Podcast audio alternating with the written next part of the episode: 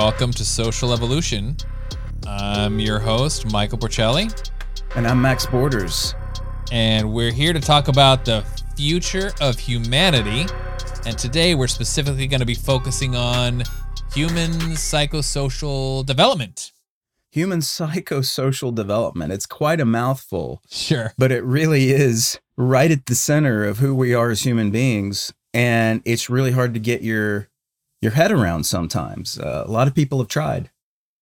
Yeah, totally. So, you know, there's one thing which is biological evolution, which is a, you know, this brilliant uh theory that Darwin really solidified and it relates, you know, species to each other and with the discovery of DNA, we sort of realize we're all part of one family of life here you know in, in some sense we're all just distant relatives of each other every species on earth every animal and plant.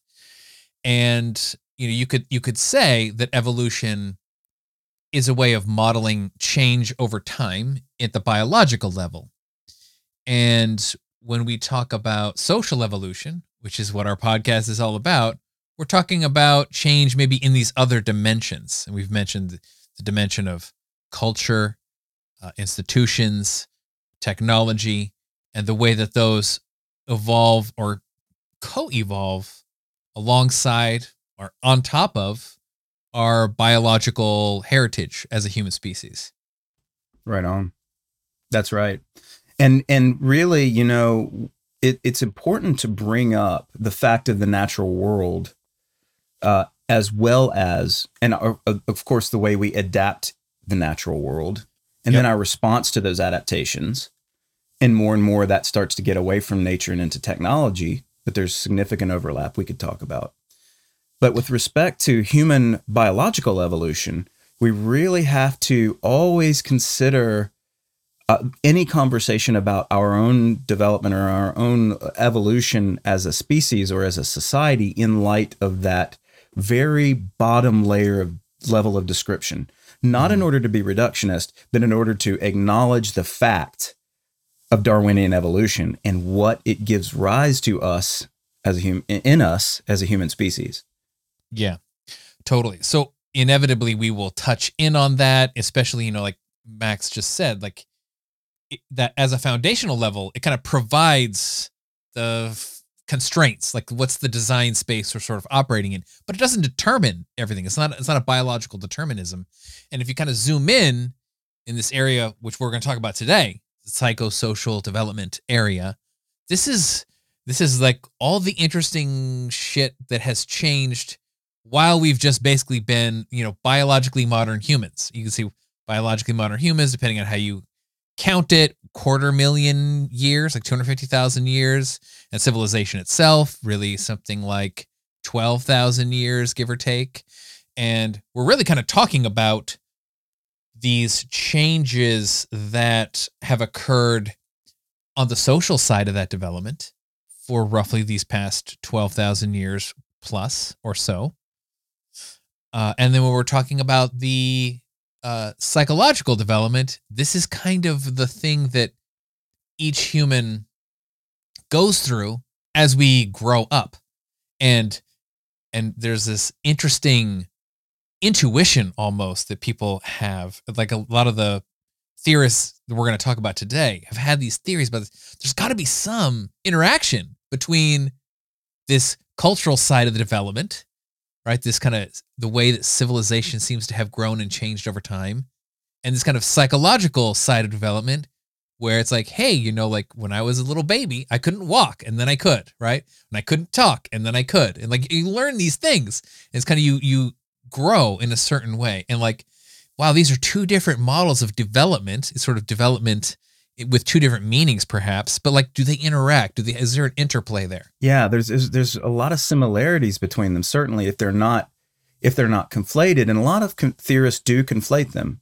And um, you know, when we talk about an individuated self that is going through a pro- process of development within some evolutionary fitness landscape, Mm-hmm.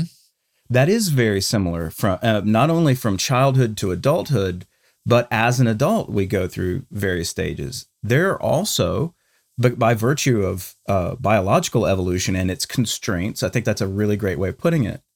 Um, uh, limitations on our cognitive abilities, for example. You know, Yeah. um, none of us is probably ever going to be have the the IQ of an Albert Einstein, right? Yeah. And yet, some of the postulates of these, you know, developmental theories might require the most advanced stages someone be as smart or cognitively developed as an Einstein. So it's really strange. Um, then to turn around and talk about how smart someone is and talk about how whole cultures and their values are composed. Yeah. It's very strange, but there are meaningful connections between individuated selves uh, and whole societies. And within some of these developmental frameworks, questions of I and we. Yeah, totally. Totally. One of my favorite uh constraints that I bump up against often is like um it's it's a simple one, but maybe you've noticed this. Like, you know, I love listening to podcasts and I also love reading and I also like writing. But like my verbal channel, there's only one of them, right? Like I can't really read an article and listen to a podcast and write something all simultaneously. Like I just said, there's just one verbal pipeline. And that really is a kind of a hard limit, right? That's Mhm. part of my biological machinery that I can't. But you know, theoretically, you know, we, the way the computers can like multiplex all kinds of communication, like perhaps you know maybe someday we could you know with a cybernetic implant do a thing where you can process multiple verbal channels at the same time.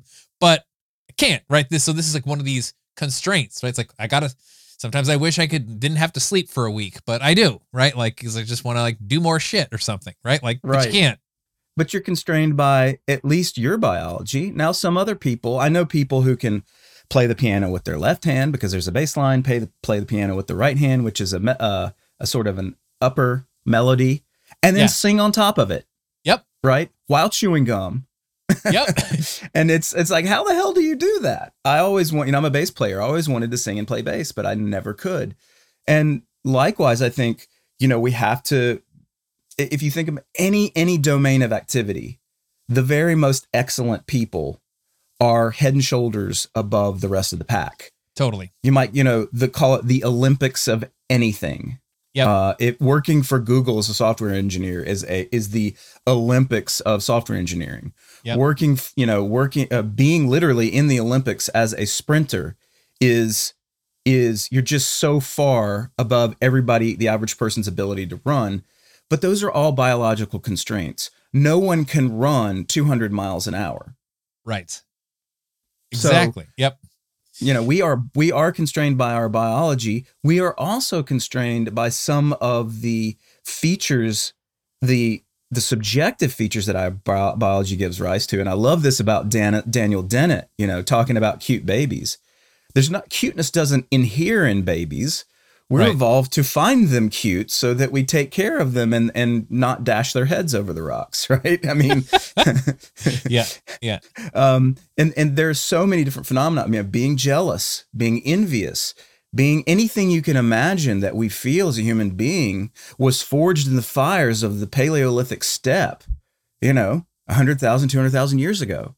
Yeah. Um, and yes, there there are more recent forces of of human evolution that might have adapted us uh, uh, along certain dimensions or uh, caused us uh, evolutionary changes on certain dimensions but the the breadth and depth of our evolutionary um, composition today was was already given to us a hundred thousand years ago. Yep. or more. Yep. Yeah, totally. You know, this is this is it's bound to stoke a little controversy when we start thinking about these things cuz you know, in some ways we just generally accept uh you know, I loved your example of of uh athletic performance cuz this is actually one that's for the most part not that controversial, right? It's really clear to me, you know, certain weightlifters will, you know, lift more weights than I ever will, right? Like because they've trained or like certain sprinters will go way faster than I ever will. And we go, yeah, those are the Olympians. Like you said, the Olympics of this, the Olympics of that. And it's like, of course, like, you know, we can think of really great singers or really great musicians or like this way of it's clear there's development along certain, you know, especially if you think of like skills, right? It's like clearly you can get way, way better at certain narrowly defined skills, like sprinting, swimming, like Michael Phelps or whatever. or even or even better when you know when th- those skills are are are fashioned by virtue not only of your genes but your environment. Let's say you're i don't know born blind mm-hmm. and you're born with the gift of music. You get to be stevie wonder. Yep. You know what i mean? And nobody is gonna nobody is gonna be able to compare uh who has sight with the ear of stevie wonder you know, he's just going to be the best of the best. He's going to be in the Olympics uh, because of the not only his constraints on one dimension, which is he's not going to be very good at drawing pictures or seeing things, right? right? But he's going to be a hell of a lot better by virtue of interaction with his environment, learning music, and because of the fact that he has deficiencies in some other areas, it makes him really acute skills that he already had some genetic disposition for anyway. It's it's just amazing how the interplay between nature and nurture. So that is all of a piece. Totally, totally. You're you're you're getting into this kind of like you know these ideas about you know the pla- neuroplasticity and different ways we can develop. But before we we jump further there, I just want to you know at least for our listeners hit a couple places where it just seems obvious, and we hit. And I just want to just do a quick review. Childhood development, we we widely regard this as just accepted, right? Like kids learning to walk when they couldn't. You know, you, kids don't just pop out of the womb, walk in and talk talking, right? Like yep. they got to learn some shit. And yep. you you definitely see just the general capacity of human learning is something we kind of think, wow, this is almost like it's almost definitional to being a human, right? We have a general capacity to learn new shit, and that's what school is all about. And this is something that animals learn, but they don't really learn in this kind of hypercharged way for whatever reason. But that's part of the the biological inheritance that we received is something like the the, the capacity within all humans to kind of learn and develop is uniquely human. So I think our listeners kind of go like, "Oh yeah, I kind of get that." And then if you talk about incredible achievements of like a Stevie Wonder or an Einstein or you know Michael Phelps, we can see people are like clearly so far ahead of you know they're just these outliers of incredible achievement. So obviously you can develop not just like a child like who learns how to walk and talk but you can develop way up into like the upper limits of human potential. And people yeah. have an intuition that that's also accurate uh, yeah i mean well some most of us do i mean i think sure. there is a subset of people who who believe in some sort of blank slate theory, which is, I think, ridiculous on its face. But um, some people's ideologies depend on a blank slate theory in order to mm-hmm. believe in, you know, sort of this notion of equality for all. You know, and when you have a very deep egalitarian instinct, sometimes it it pays to believe that people are all equal, but we're not. I will never be a Stevie Wonder, nor will I ever be a Michael Phelps, a Michael Jordan, uh, an Albert Einstein. It's just a fact and yep. you know so um well, well this is why I, that, I was trying to yeah. this is why I was trying to point out these ones where most people have an intuition that it's accurate but the controversy comes in when you start talking about whole populations or when you start talking about the, the history of civilization and like well do we really want to say that you know this the modern way of doing things is better than the pre-modern way of doing things or is it just all relative like there is a there's a there's a some controversy within this territory, and some of it I think is is worthy, and some of it yeah becomes sort of ide- ideological, like you said. People like sort of want to insist that like, oh well, yeah, d- development is sort of the exception rather than the rule, and for the most part, we're all just you know, a wonderful We're all human. We're collage human. of different things and just different isn't better or worse or more or less developed. We don't want to use the word development, you know, like or more or or greater or whatever. We're all just sort of like our unique little snowflake selves, which is actually in true, partly true, right? Like it is we are a unique little snowflake in terms of the, the combination of, of things that we have as individual humans but like this idea that we all have the capacity and we all do develop along some dimensions way more than other ones. And this has to do right. with just our our chosen career, our upbringing, or the just the shit that we like devote ourselves to with our hours, you know, of time, like getting more There- and more excellent at. There is something to this idea of the 10,000 hours of mastery, but it Mhm. should never for a moment be designed to stand in for the fact of genetics, of genetic dispositions, right? You Yeah. have to activate by virtue of that mastery. You know, you have to activate genes that you already come with. If you Yep. don't come with that set of genes or you are unable to express those genes through interaction with the environment, namely that there are genes to be expressed, then you're never going to. I mean, I can, it's like people who, there, there's whole seasons at the beginning of uh, the show American Idol where they just have a ball showing some of the people who didn't make it That's because right. they're so tone deaf. Yep. And I don't care how many hours those people spend trying to sing, they're always going to be tone deaf. and they're, you know, they may be able to to bring it up a notch, but there are natural constraints and natural bounds to those limits. I Yep. am never going to be able to do a reverse, especially at my age. But at no point in my in my life am I ever going to be able to do uh, a, a reverse 360 dunk on a 10 foot hoop. Not going to happen. Always wished I could. Not going to happen. Never was going to happen. And those are those are constraints that we have to acknowledge. Yep. But this isn't really about uh, sort of genetic determinism, no. um, because you know we we do share a lot of commonalities as human beings. I mean, as you point out with childhood development, you know, Maria Montessori comes along and says, "Okay, you've got these constraints that, that more or less uh, Jean Piaget in the Yep. Piagetian model uh, identifies, and uh, and you can pretty much align it with the more or less this age group." And I think for Mon- uh, Maria Montessori, based on Piaget, was um, you know before three years old, then three to six, and then six to nine. Mhm. And then in those clusterings are more or less uh, of the ability to uh, abstract more and more. But in the three to six range, you concretize all of the things you learn. You want the kids to put their hands on it.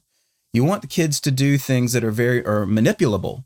And the Yeah. reason for that is because human beings, generally speaking, share this phase, these phases where they have to learn through concrete um, environmental factors and are, lab- are, are later able to abstract from those.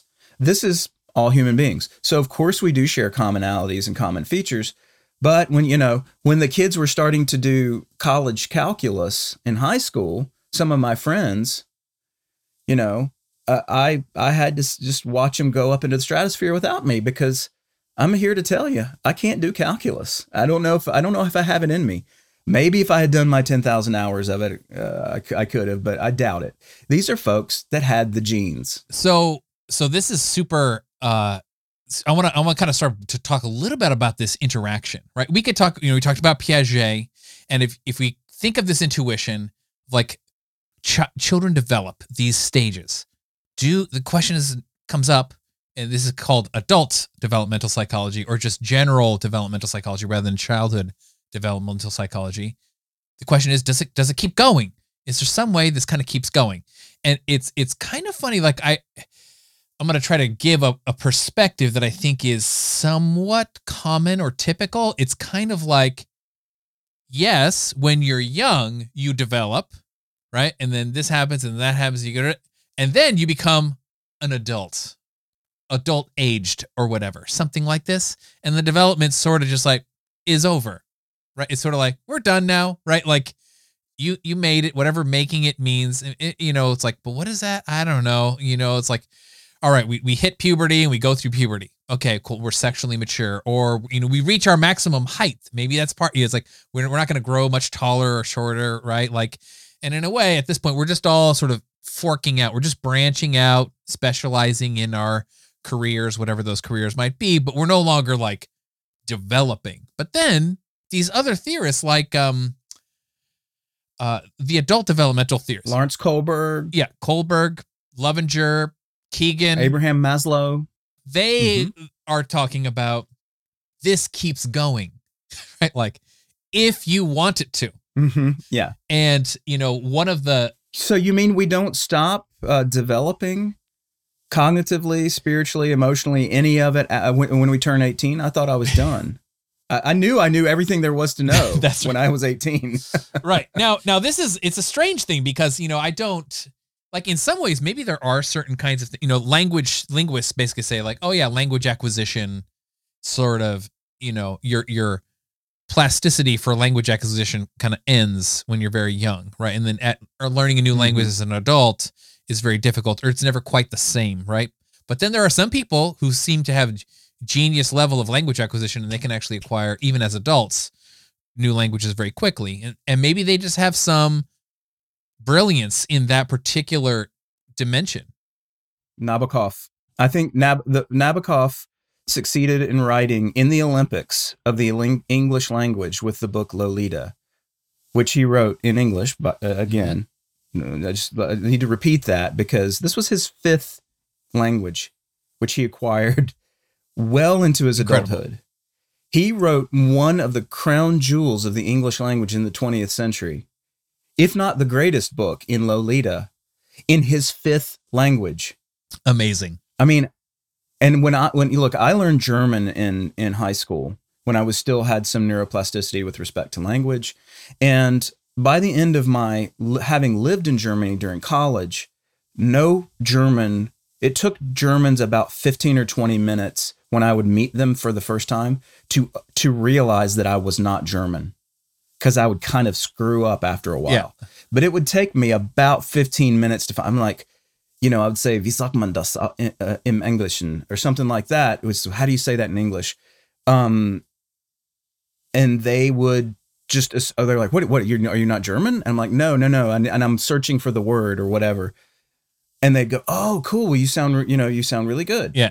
But then I went and lived in France and I could never pick up the accent quite the same. yeah And, and in fact, when I and I learned a lot of French when I was living in France. I lived there a year, but it basically has all gone away, whereas the German has mostly stayed. yeah So there's something to all this, you know, um, uh, neuroplasticity stuff, and then exceptions to it.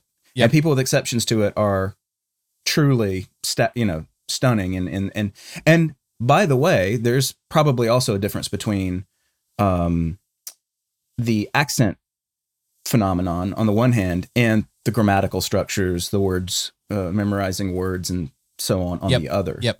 So it could be that Nabokov, you know, sounded heavily like Russian, but still wrote this amazing fucking book. You know, totally I don't know. Yeah. I just don't know. So, one area that I think is sort of an open question, and- it's something maybe I say I'd like to believe as a you know a, a believer in the human potential movement or a coach or whatever, like that there's some amount of, you know, maybe it's a diminishing degree of plasticity as we age to kind of develop or learn new things, but everyone's got some amount of it, and you know maybe we have different areas that we like are like able to do it based on early development or genetic factors, but this idea that as adults we can continue to grow and mature, I I like to think, and maybe the science will verify this eventually, or maybe some people think it already has. You know, like that it it's a, it's possible that everyone can continue development, and I want to I want to I want to leap off here to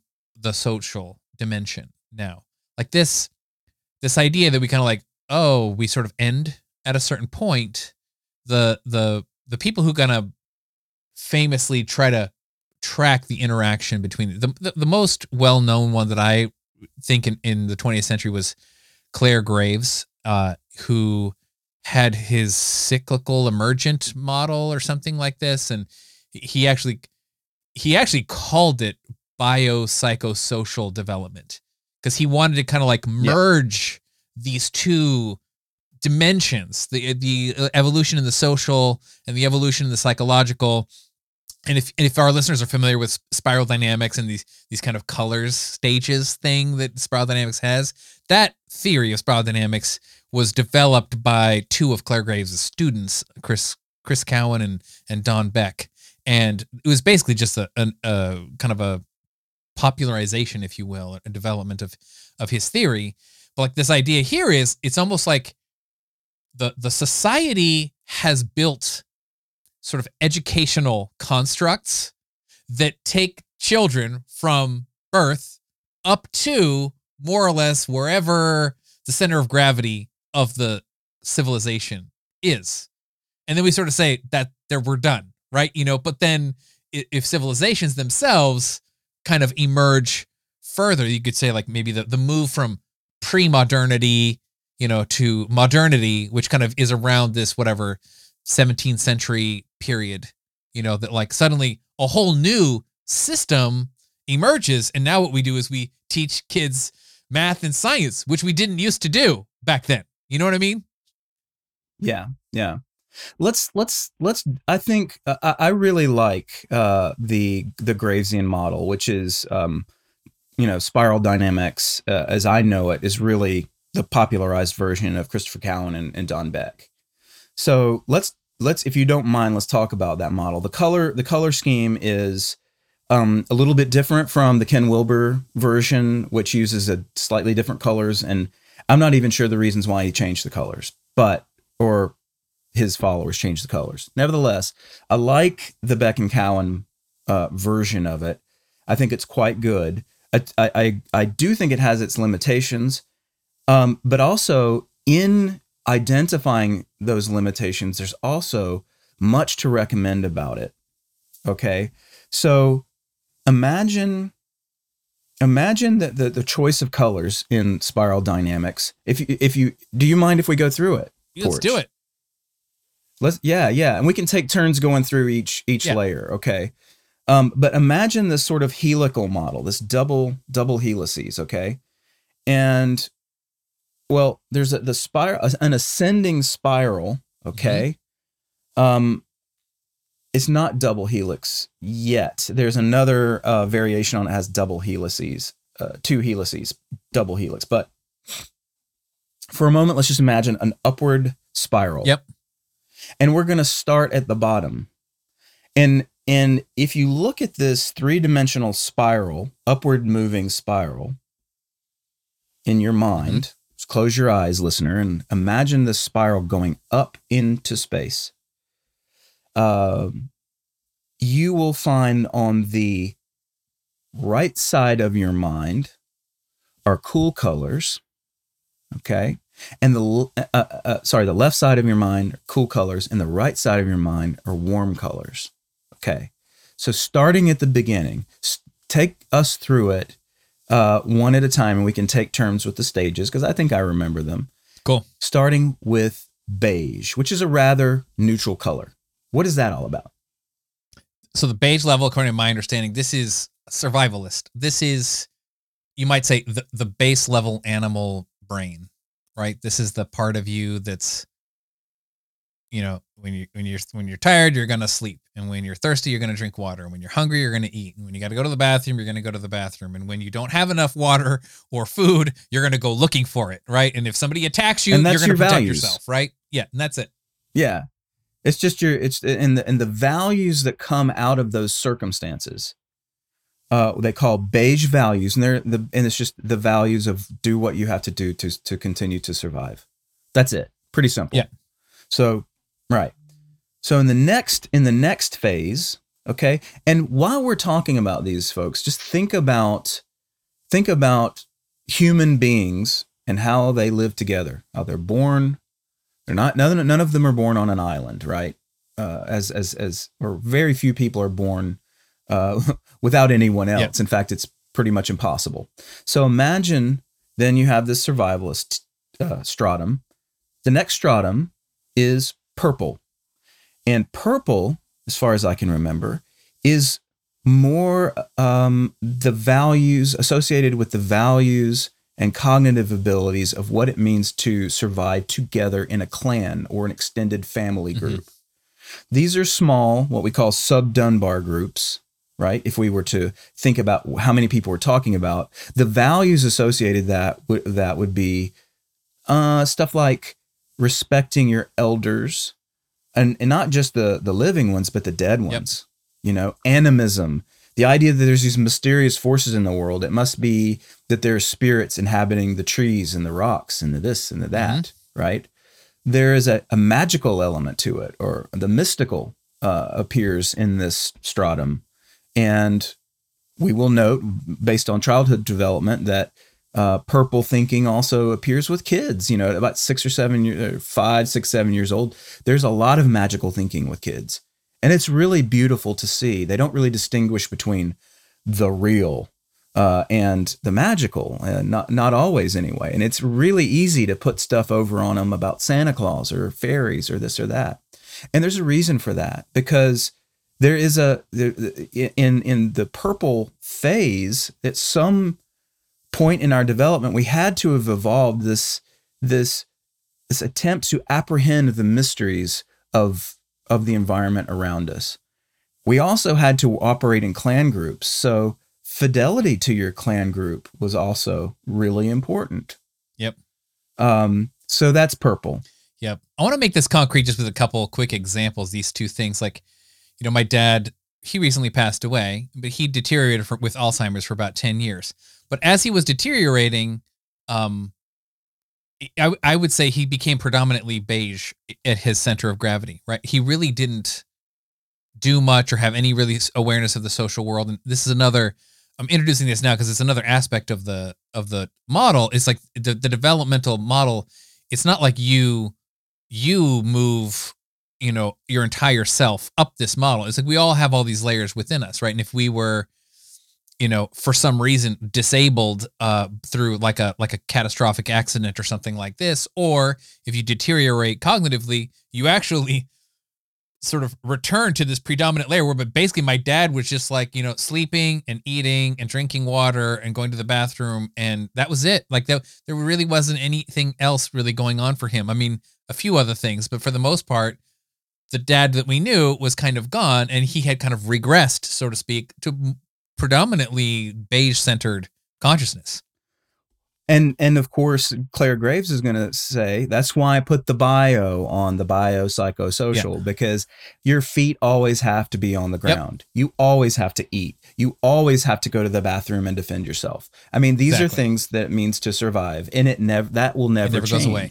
yeah it never goes yeah. away so if we if you think about the spiral is even going on around you as a person if you want to imagine yeah. it you're always going to have your feet on the ground. Yep. you're always going to be connected to your biological self, which has needs. And and my purple example was like I can remember magical thinking as a kid, right? Like like it was like using the force. Like, I can make that move with my mind, or like I actually I can remember when I was pretty young. I went through like a very short period where I was like, if I wished hard enough, I could just transform myself into a girl, right? Like this these these different of, of course you why why couldn't you do that right like it's almost like you just I wanted to be a demon with with wings. I don't know what that means, but yeah, can you grow? can I grow horns out of my forehead if I yeah. thought hard enough about it? And it's like, as a kid, these ideas are not implausible. You just, why don't you just try? Why don't you just see, like, you know, this this force of consciousness, how it interacts with the world in some real primordial level. And then the third one, which we haven't yeah. gotten to yet, um, this is red. This is the red level. I'm gonna I'm gonna do the red one, right? Since you did the purple. Yeah, do it, do it. This is the egoistic, uh, the yeah. ego centered. Uh, totally. So you know, if you look at it on the individual development side, this is you know sometimes people say this is the terrible twos, or this is where you kind of tell if if you've been a parent, the child starts to kind of assert its own boundaries, saying no, like no, or sometimes like doing things that sort of seem a little manipulative of the parent, like trying to make the parent do, oh, if I do this thing, they'll pick up the food. And then I do it again and they pick it up again. Like, well, look at them controlling them. Like there's a little bit of this, um, uh, starting to exert a kind of like a power or control or manipulation over other things or other people, like, or break it. Can I break it? You know, can I break the thing? You know what I'm saying? Or throw the thing or take it apart somehow, you know, or, you know, these, these kinds of manipulations. And in the social dimension, this is, and it's it's a little bit weird to me that these are kind of equated. This is where I start feeling like I'm not. I get skeptical of the Clare Graves model sometimes.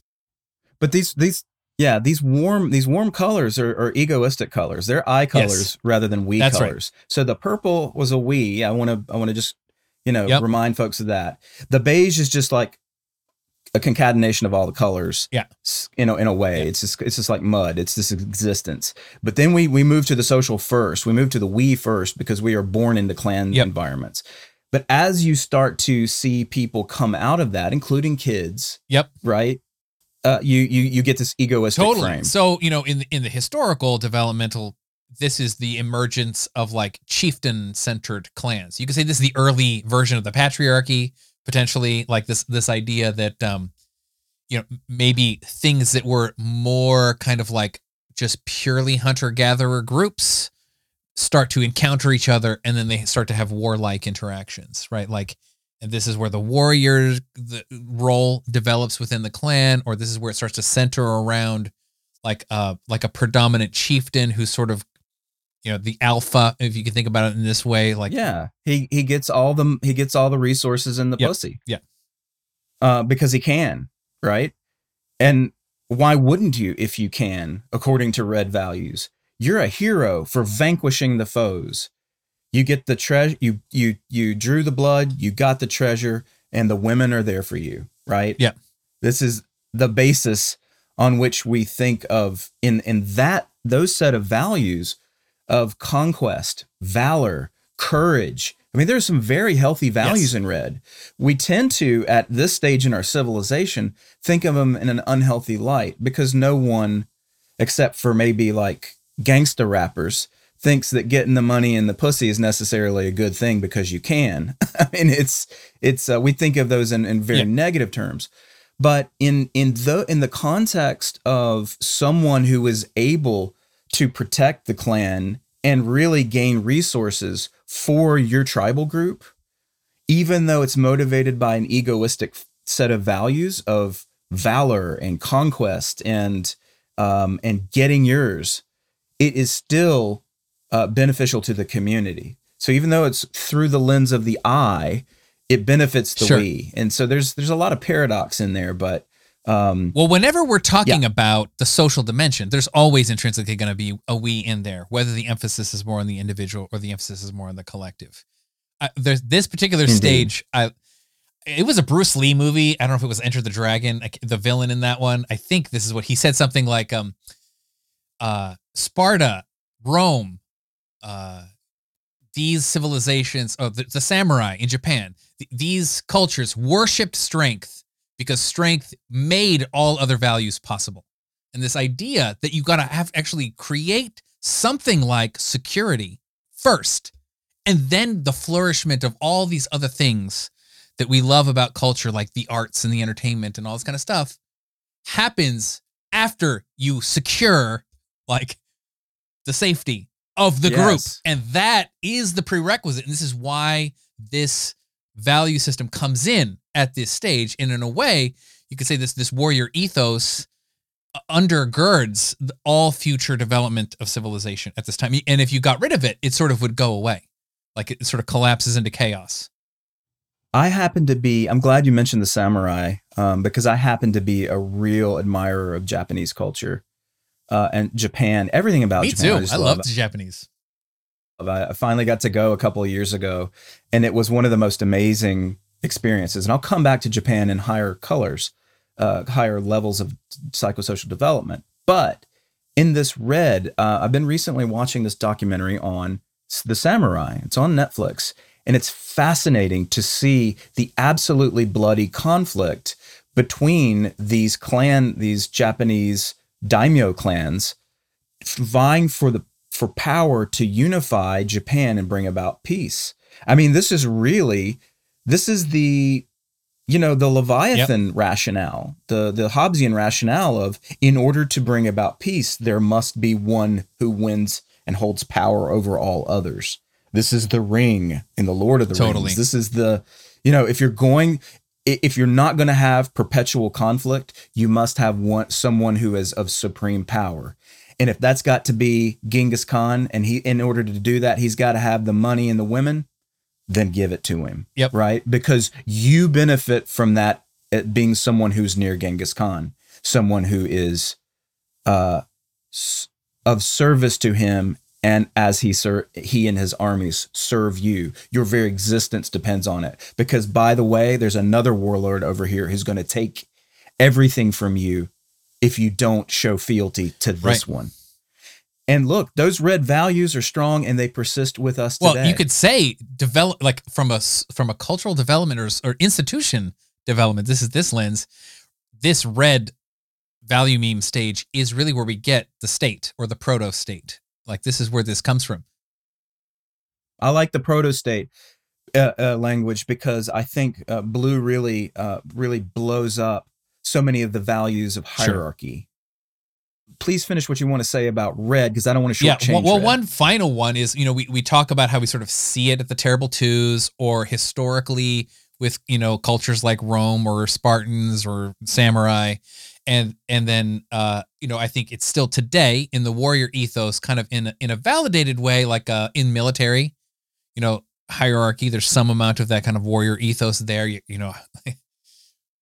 Was it few good men? You, you need me on that wall, right? Like it's like yeah, yeah. that thing he was saying, like Jack Nicholson. yeah, and uh, um, but then it it also sort of exists kind of in in the shadows, in the cultural shadows. Like you know the you know I have Sicilian heritage, and the Sicilians are famous for the Cosa Nostra, the mafiosos, and this idea that they kind of developed these, uh, you know, violent like alternatives to the state, right in Sicily and in the east coast of the United States, and the way that they they kind of you know ran these this protection rackets right? But like these protection rackets were really a way for them to to regulate kind of uh illegal commerce like black market shit. So you could you could sort of see this kind of you know proto state thing or alternative to the state thing wherever you kind of have like like a like a hierarchical power center especially one that has violent enforcement in it. And this is this this is the the red thing basically in in all of its different Well, variations we you know we talked about this on another episode with respect to the to the medieval japanese but it's like if you failed in your uh in your t- telos as a daimyo as a samurai you would be expected to commit seppuku which is ritual and d- disembowelment right Mhm. violence uh, that you bring on yourself in order to um, somehow cleanse yourself of your shame because you failed in your job as a warrior. So when you have this these warrior kind of values circling around you, you have to understand that they too are a means to survive in some evolutionary fitness landscape. Yeah. And the encounter of clan upon clan throughout human history requires violence as a counter to violence. And there's just nothing we can do about that. There's nothing we can do about that fact. Mhm. And and indeed the subordination of one person by another is wrapped up in all of this. This is why, you know, most of human history is one of slavery and subordination. Um, they see it as this is for me and my people. You and your people are instruments to that end, and this is how we survive and thrive. Yep. In a condition of scarcity. And you better believe it was scarce in those days. Yeah, totally. And you could probably feel it in yourself. You know, this is one of the things we would do sometimes in workshop land. Is like, how do you tap into that? Like, if we're making this claim, it's part of you still. Like, a lot of people really Mhm. don't like this part. Like, especially, you know, in modern civilization, we, we rarely need to feel like I need to use violence to protect something important. However, if I if I imagine if I said, "Hey, you are you a parent of a small child?" Right?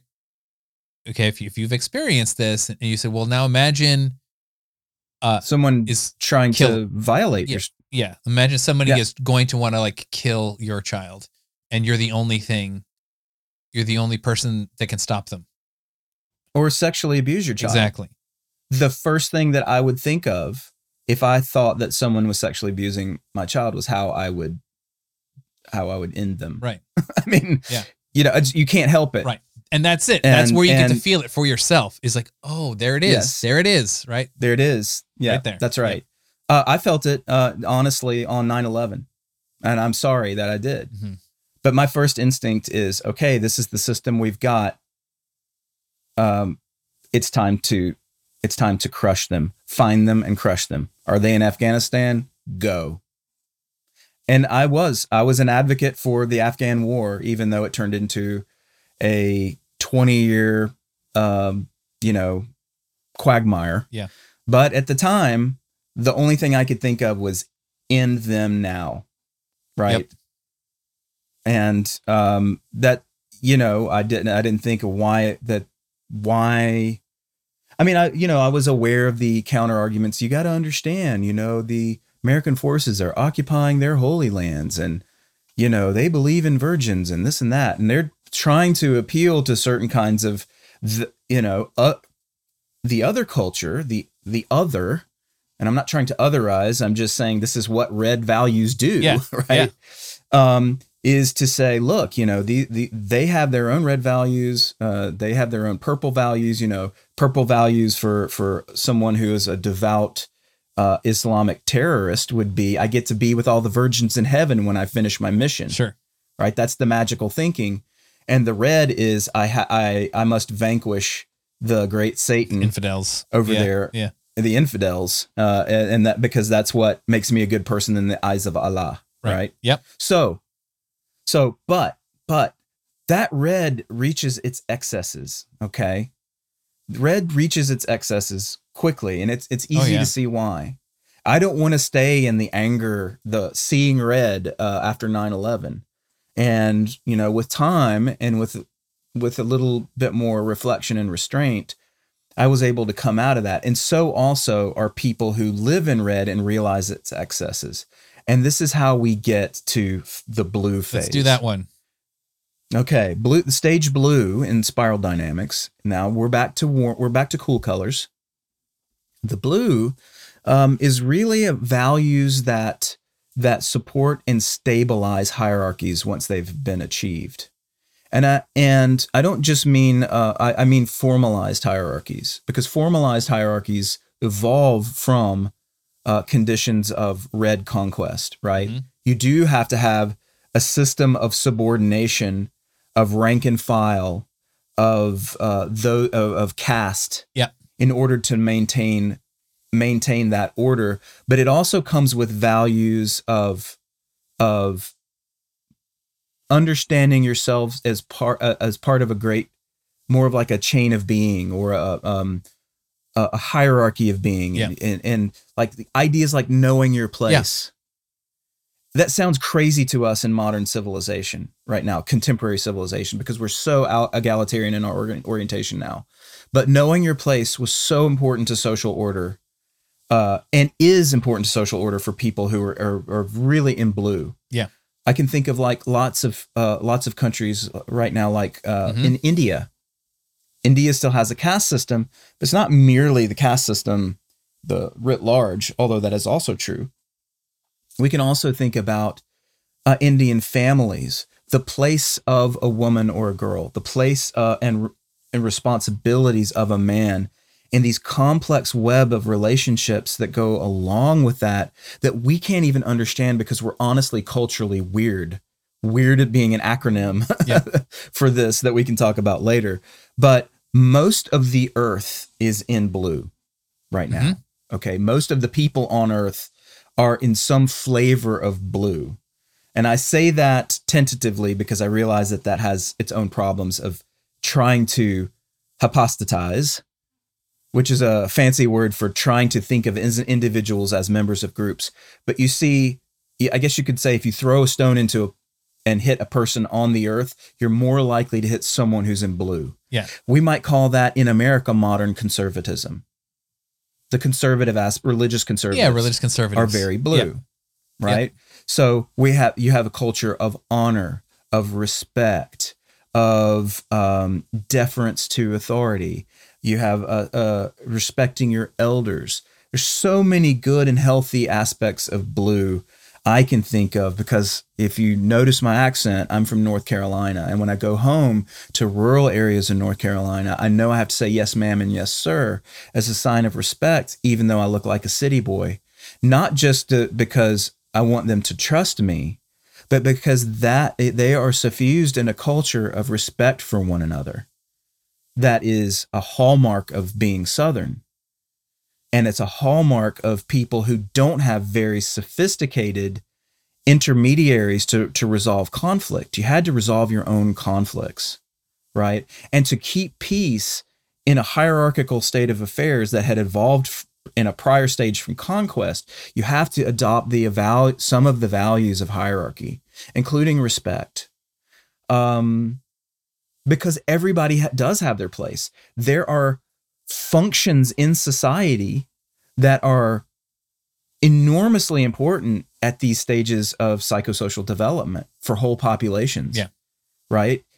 It, you know, we can think of medieval times, the lords, the vassals, the, you know, the king. They all have their functions. It wasn't just this this thing that where the kings got born lucky and the the lords and and everybody got lucky and the the vassals the serfs were less so we can look at it through that that lens certainly but we're looking if we do we're looking through a higher stage of development and not understanding the reason that you might configure society in such a way given the circumstances of time and place at that time Yep. right Yep. working the land as a serf to to bring about yields so that the knights and the lords would protect you and everybody else in the kingdom Yep. was a kind of fucked up exchange but an exchange nevertheless. So blue is really about shoring up the values of hierarchy but also understand and sometimes thinking of it in, in re- religious dimensions because obviously god sits at the top of kings and hierarchies right? And and god is the master who can rule over us all bring peace because we know he's watching Yeah. we know god's watching and so we shouldn't hurt each other we shouldn't try to um, steal from each other harm each other do all this stuff because god's watching at this phase of psychosocial development, that is a good and healthy thing to think. Because in the absence of any mediating institution, what else you got but God? This this is interesting. Like you know, historically, I think what, what ends up happening is, you know, some some of these in- innovators, like like a Hammurabi or or a Moses or a Confucius, they kind of come along and they within one of these, you know, social s- hierarchies, structures, like whatever wars, you know, that stretch back to prehistory or you know battles between chieftains and such, and they go, hey, check this out. If we write this down, right, and then we say like this thing that we're writing down, you know might be something that you know we as modern people look back on and go like oh this is just perpetuating or reifying a certain kind of social order a certain kind of dominance hierarchy which it it sort of is from a certain point of view but you could be like well they're they're actually innovating for their time. They're like hey let's not like let's not have to revert to whatever the preferences are of the strongest dude around. You know what i'm saying? Like let's stabilize. Let's just say and and they tell a story. They actually tell a, a almost like a mythological story of like this is how it was always meant to be. And god decided that this is how it always meant to be. You know i went up to the mountain and he gave me the commandments or whatever it is. You know this kind of story about like we're going to write down a set of rules that essentially take the order that we already have and formalize it so that it continues into the future. And then we say let's tell a story. Let's have celebrations. Let's have rituals. Let's have holidays liturgical seasons or feast seasons or whatever you want. This whole this these whole body of social traditions that that essentially perpetuates the the value meme. This set of things that get installed in into children very very young and essentially this is all that you kind of know. And this is this is why they feel very different from each other. Like traditional confucian culture feels very different than traditional islamic culture or traditional christian culture or jewish culture whatever. They all have their unique flavors. Like there's actually a strong almost like a thick i think uh anthropologists called this um uh what is it? It's not like there's like lightweight culture versus heavyweight culture. I'm not quite getting the right, you know, like shallow versus deep culture. These these cultures feel like there's a lot to them. There's a lot of heft to them. For sure, for sure. But it, but the, at, the, at the end of the day, though, the, the patterns of overlap are profound. The themes, the themes are similar. Totally, the themes are very similar. Yeah. And and as a Yes. child, you can sort of recognize this. You know, when the kid is like, oh, you know, like I live in a world with other people, and you know, when a kid's sort of like, am I supposed to do this? Am I not supposed to do this? Is this the right way? Is this the wrong way? Hey, dad. Hey, mom. Tell me, Is this good or is this bad? Is that right or is that wrong? When your kid starts kind of like asking like what's allowed or what's not allowed, this is them kind of in that at the individual psychological developmental stage starting to touch into like I'm in a world where there's rule sets and I want to understand what those rule sets are because that will enable me to succeed in this world of rule sets. They're not thinking about it at that level of sophistication. They're just intuiting it, but that's sort of what they're doing. And I remember, you know, like, mom, is this bad Well, or is this bound- good? Right? Like that's the question. Yeah, they're they're bouncing around in these invisible rules and learning from them Yep. almost through diffusion. But it's like when my ki- my kids do this all the time. You know, they they encounter, they forget to do they forget to do their their chores, and you know they so they they don't get their. It's it's like I tell them, okay, you guys by virtue of getting to live here, eat, and just and have me take care of you, right? have to do certain things. But I'm going to give you an incentive anyway in the form of an allowance. So I give them this big spiel and they're they're looking around picking their nose, they're not paying any attention to anything I'm saying.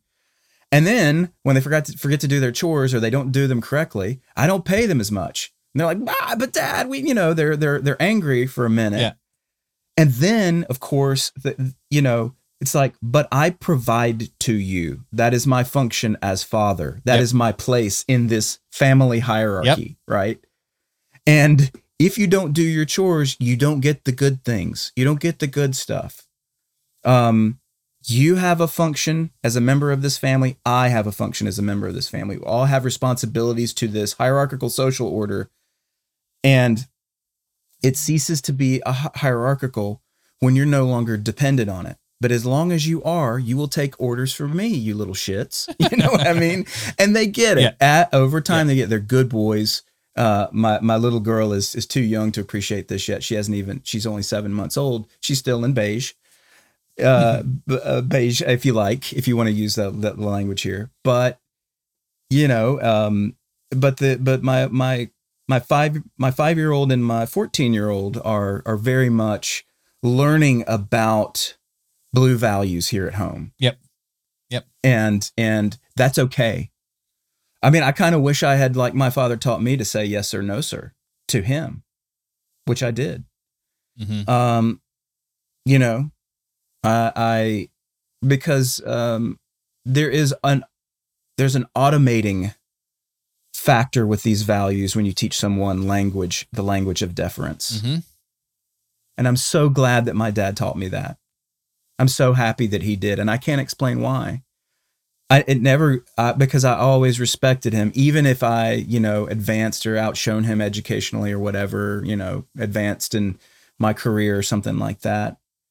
My dad died a retired truck driver, and yet I always will respect him. Yeah. and not just because he inculcated me, but because he he raised me to be a good person and to respect other grown ass people. Does that does that make sense? Yeah. That's people who have wisdom. Yeah. You know, if you respect people who are older, they are likely to have wisdom. That is a good and healthy value of blue. totally. Now, okay, I, I've I've talked on and on about blue. Anything you want to add about blue, or do you want to go on to the Uh, next phase? a couple of just quick things that will set us up for the transition. Again, here, you know, we, we also see the formation of the early state potentially, or the idea of the kingdom. And and we actually Mhm. almost see these ten, this tension. You know, if you, if you look at these kind of biblical stories or like old mythological stories, like, well, what makes a good king? Well, a good king is one who follows the law, right? Like in a way, this idea of like, is the king above the law, or does the king have to abide by his own laws that he creates? And like, and then this kind of like we tell these stories. Oh, this this king was a good king because he abided by the laws that he said, and this this idea that the law is is itself starting to like become ascend. ascend and become equal to the king, right? And it's, it's not just Yeah. like it's whatever the boss says, right? Might makes right. It's actually, you know, the the king cares about the kingdom lasting, like after, right? He's gone, right? This and I, I, oh gosh, that's so funny, Porch, because I don't know if we have any British listeners, but on a on a on a program one time I was watching, uh, it was really odd because in the the idea in this program, in in American, almost in like Americana, in our Yeah. lore, our constitutional lore, we always in civic education mention the Magna Carta. Yeah. Did you learn about the Magna Carta as a kid? Yeah. Well, in Britain, they don't learn about it as nearly as much as we do, which I find absolutely fascinating. Right? So we it we have integrated the idea of the Magna Carta as part of our lore so that we have greater respect for the Constitution because what that sets out is the limits to what the king can do in light of the law that was Right. made. Just as you said. Totally. I mean, at that Right, point, so- we get full on. I think you know, orange, a constitutional state, Well, is a and full on that's the right. next stage. Yeah. Yeah, so we're right at the top of blue there with the Magna Carta. We're t- we're topping. We're going like, oh, oh, we're almost here. Yeah, we're almost totally. to the next level. And what It's is the it? orange level.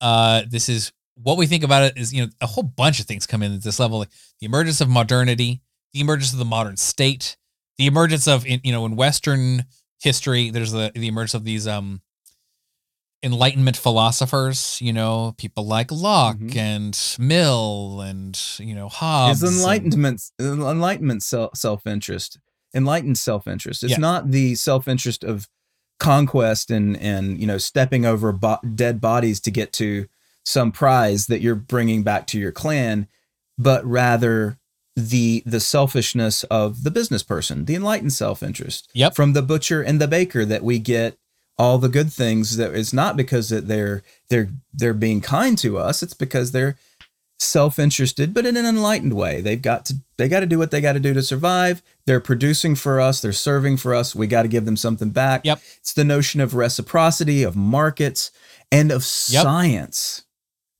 Science is a big part of it. What's that all about? Why does that come up in orange? Th- th- they're all of a kind i think you know and and at the time you you, you know this is this is definitely a western centric account of the whole thing uh, but i think you know historically this is where the west was where it sort of really emerged in a huge way over a sh- period of time.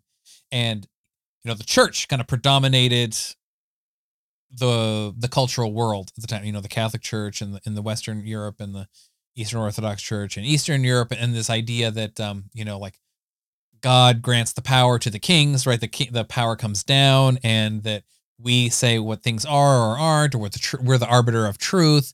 These kinds of things, but you know, a lot of you, you, I don't think there's one clear cause and here's an effect, but like all these things sort of happened.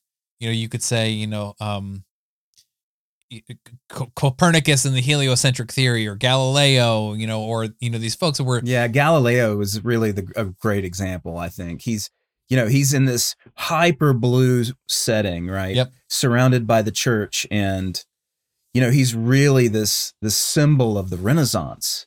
Yep. But the Renaissance, you know, which is uh, Renaissance, is a French word for rebirth. Uh, probably comes from a similar Latin word, but he's operating at a time when he's trying to get some elbow room he's like oh my god i'm searching for truth. I'm finding out something. I'm i'm trying to find out something about the world. Mhm.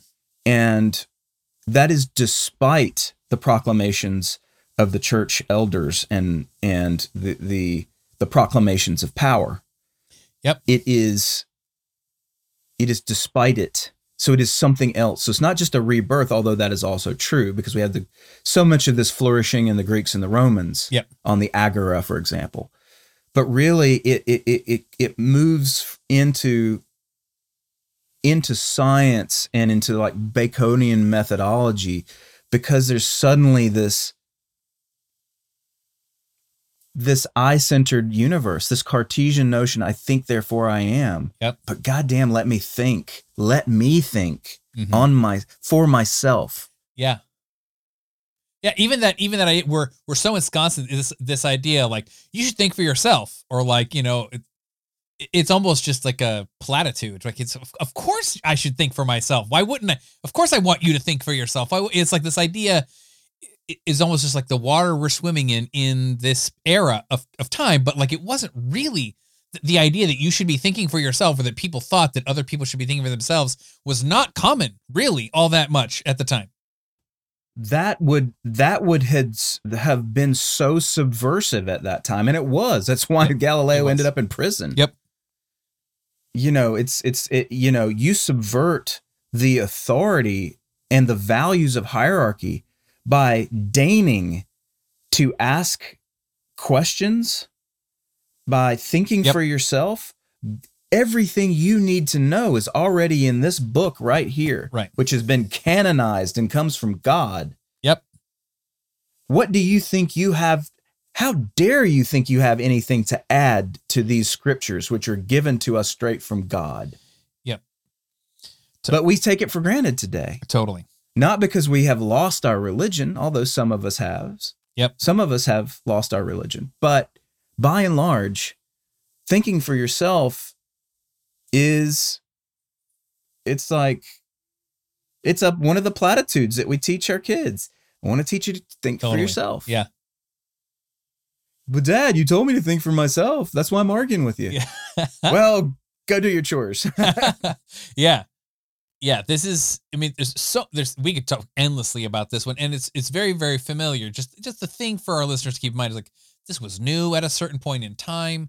It comes with a whole lot of things like, you know, Adam Smith's ideas you know about about markets and exchange and like, you know, these innovations like, you know, the mercantile, you know, culture of Europe, you know, kind of centered around like fair trade and exchange in these kind of port cities or larger cosmopolitan areas. The invention of the corporation, the Dutch did, and the English followed on with that. Um, limited liability, you know, you can see the roots of capitalism, right? The, the kind of like predominance of you know market forces as ways of kind of negotiating things rather than having them dictated from on top. This is where it becomes really big. And anytime you see historically, like uh, you know, Socrates, right? And and the, the you know the up through you know Aristotle and you know his th- this is a version of it that happened earlier on in the Western world, and then you could see potentially historical examples of this in other like the you know the Indian subcontinent or in China. Anytime you see somebody who's like, oh, like let me think outside the kind of like accepted norms of the culture and try to figure something out for myself, or like a, a like a sort of a a decentralized fair market exchange idea becomes sort of like oh let's just do it this way you this these are the you know you could say this is like early orange right orange sort of tends to emerge according to this theory when you have an established social order and then you can kind of build on top of it these things that lead to uh, scientific discovery or innovation or you know the the building up of like you know profits or capital or industry and all these things kind of come out of this particular stage but but essentially it's based on a, a kind of a empiricism and a rationalization of the world around us and this idea that an individual human can uh to some degree figure shit out for themselves which is there's a little bit of a, a mythology of orange in here as well which i think is an interesting thing to critique. But you know that that idea you know we, we see it developmentally in our teenagers right? And and the kind of like let me question the authority. I'm going to rebel against Mhm. the society i'm not going to accept the order that's being sort of imposed on me and i want to figure out for myself what i really want to do with my life or with my career and this sort of thing that's kind of once you get enough you know psychological development as an individual that's when you start feeling something like this desire to kind of like what, who am I and wh- what what do I want? You know, like as a as a person. Yeah. Yeah, and and it's it's strange, you know. I I think about a culture uh, that that is, and it's not to say to the exclusion of of other these other tiers or other bands of color, but I imagine going back to Japan for just a moment, straddling these two, a, a culture that truly straddles. If the, the weight of the left foot and the rate of the right foot is straddling blue and orange, Mhm. Okay. If you go into a Japanese corporation, the corporation is orange all day long. It is a an orange construction, uh, right? Yep. Sony Yep. Corporation. I want to or Toyota. I go to the top of top floor and I meet the president Mm-hmm. of of of in Tokyo, right? Yep. Of one of these major corporations. And what is the first thing that we do to each other when I enter the room? Bow. we bow, right? So Japan is a culture that is firmly one foot in blue and firmly one foot in orange, and really, um, this this persists to, this day. Yep. and it makes it such a beautiful culture. The thing about uh, you know, and and and and look, and it's the same in. Uh, my home state, going back to North Carolina or here in Texas, Mhm. you know, these southern states, you know, they they're called the New South because the North, you know, developed so much more uh, uh economically, so much more quickly in orange, right? Mhm. That they shed so much of their blue. But the South didn't shed its blue so much, and part of that is a factor of the Civil War, its dependency on ag- Agriculture. agriculture, and and and then you know obviously further back from that slavery, um, which kept it sort of in the in the amber of of a uh, an agrarian society, which is usually blue. But as uh, you know, after Reconstruction and throughout, as the South started to develop, I mean, today you have so many of these fantastic, uh, beautiful, sort of like orange centers. My hometown of Charlotte is in, uh, is the second largest banking center in America, behind New York, and almost nobody knows that. But it is a mega banking center. Hmm. You know, uh, Bank of America is headquartered there, and um, and um, um, a huge, huge, um, well, a bunch of other banks. Anyway, that that fact coupled with this sort of rich culture, rich Southern culture that is still, you know, has all these blue values, makes it very much like Japan in this regard. Um, there are very distinct cultural elements to Japan that I find I find interesting. Um, you know, the desire to have things be perfect, to practice things over and over Yeah. again, right? Yeah. These things, uh, I don't know how you categorize those in terms of spiral dynamics, but I love that about the Japanese. That's not something so much you would see in a, in a Charlotte or an Atlanta or an Austin where I live now. But certainly, it is, these are places with one foot in blue and one foot in orange, and that's that's all I want to say about that. Cool. Like I want to I want to get us through maybe the next couple maybe a little bit more quickly. But like Yeah, we, we definitely have to hit this this postmodern green thing, which is the next one.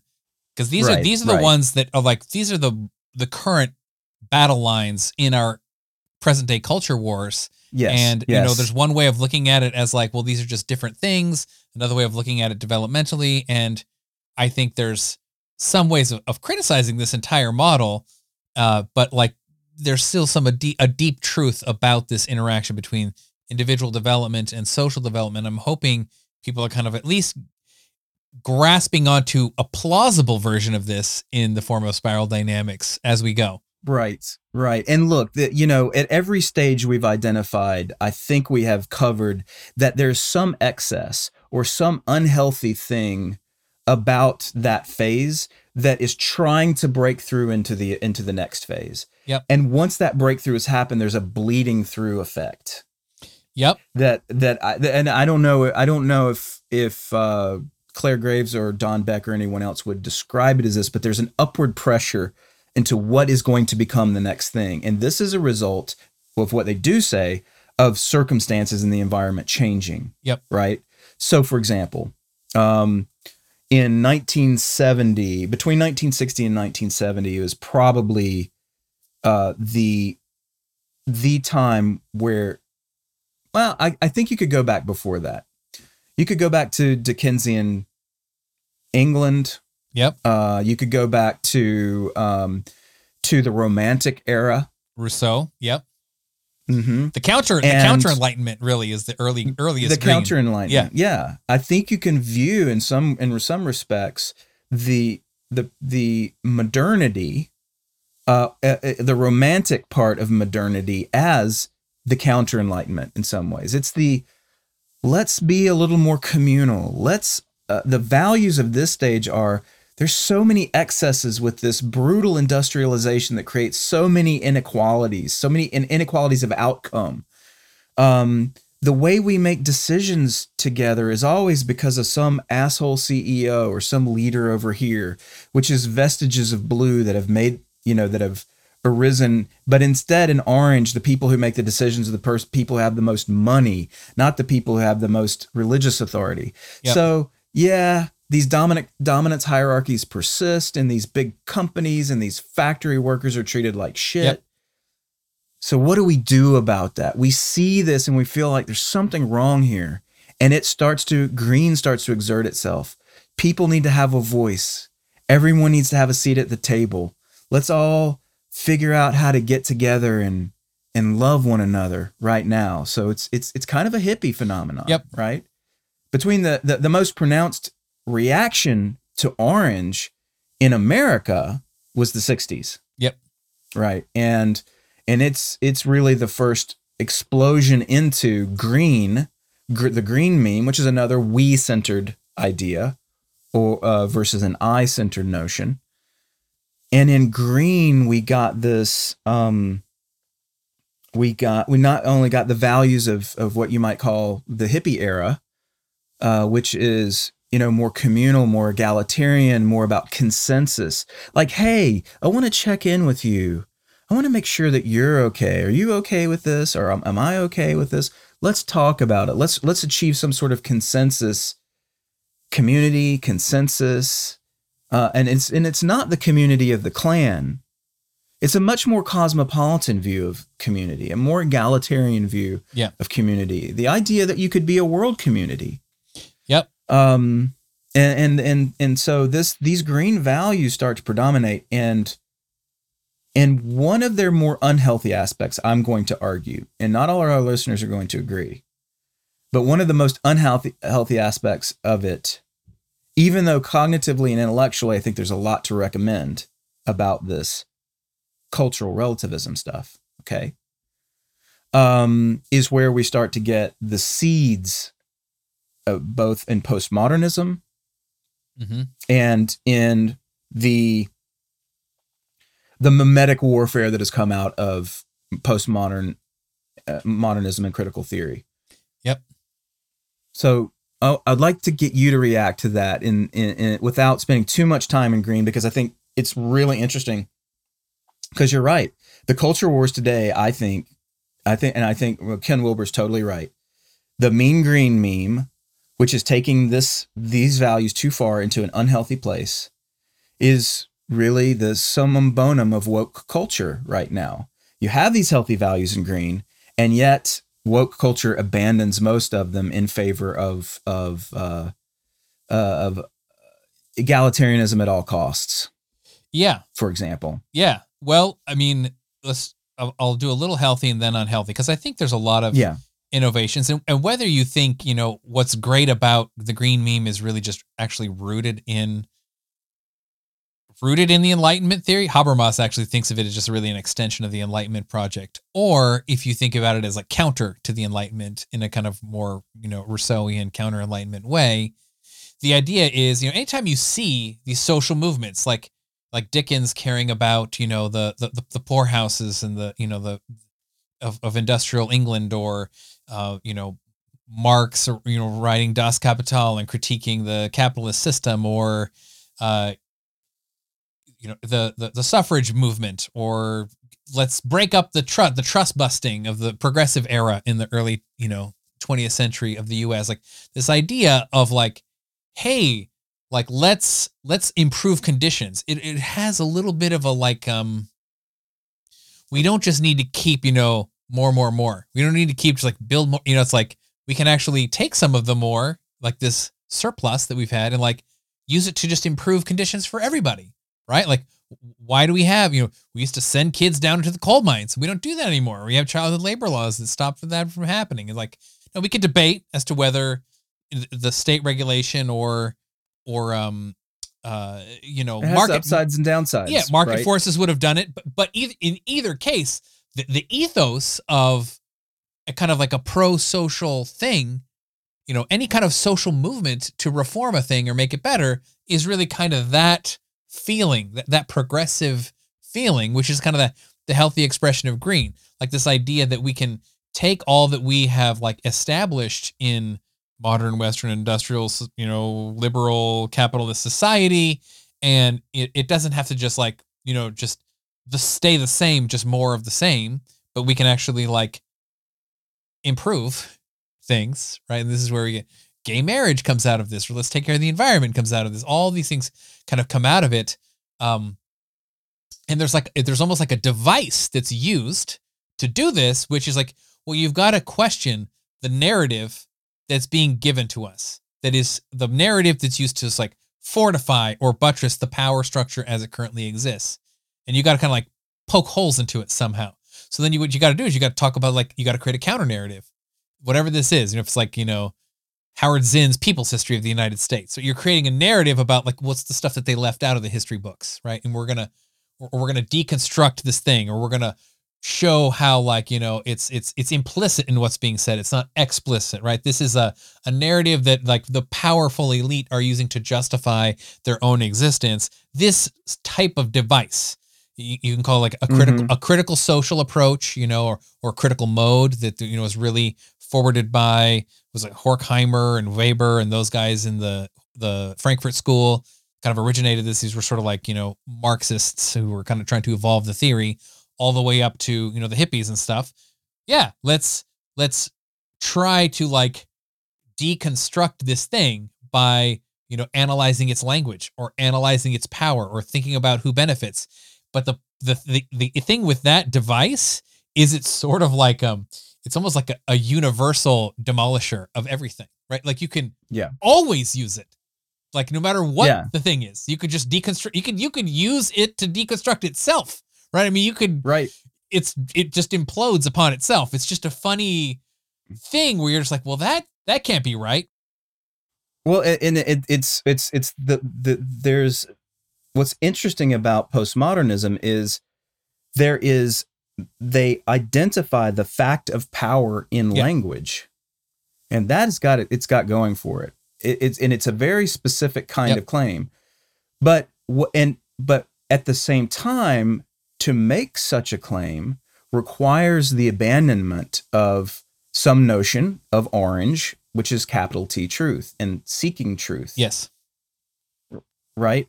And at a certain level intellectually, I agree with that. There is no capital T truth. We can go into all kinds of reasons why that will take us to many, many philosophical Totally. depths. And yet, I see the problematic nature of the green meme and of postmodernism in jettisoning truth because it it's so easy to default to this position that all you have to do is say something enough times to make it so. And they still don't believe that's true. It's just an act of power. So you come into your power as this critical theorist, you just make shit up. Now they wouldn't say it as that. You would ju- they, they would say it as something like of of a, a speech act of power, um, you know, or contra power or something like that.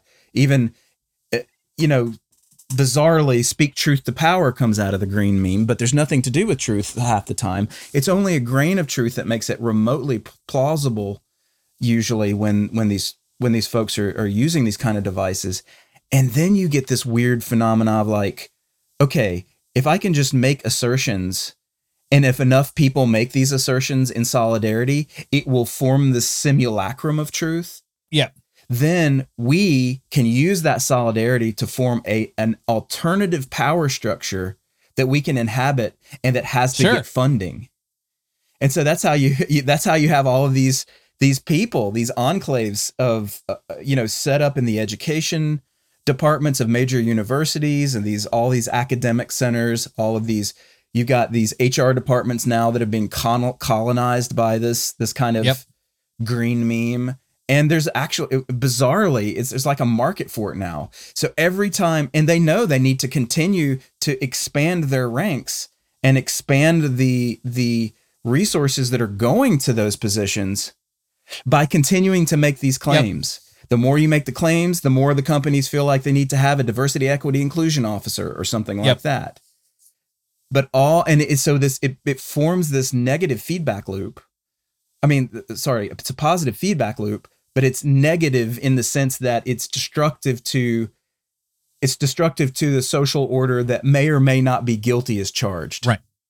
Yep. Yep. Right. Totally. Yeah. So, you know, as you as you said all of those things, you know, I, I can feel the part of me that was like, oh, let's let's talk about the good things about green, but also I wanna I wanna kind of move on past it to to a degree, like and go back to our theme here, right? Like we rabbit holed on spiral Yes. And you know, there's there's a little more to it. There's actually a couple color colors to come, but it, it- this is really the dividing of these past three, these final three, the the traditional, the blue, the orange, the modern, and the green, what we're calling the postmodern. These actually form the battle lines of our current culture wars. Um, and you could Yeah. think of them as developmentally or, or linearly, or maybe you don't like to think of them in that way.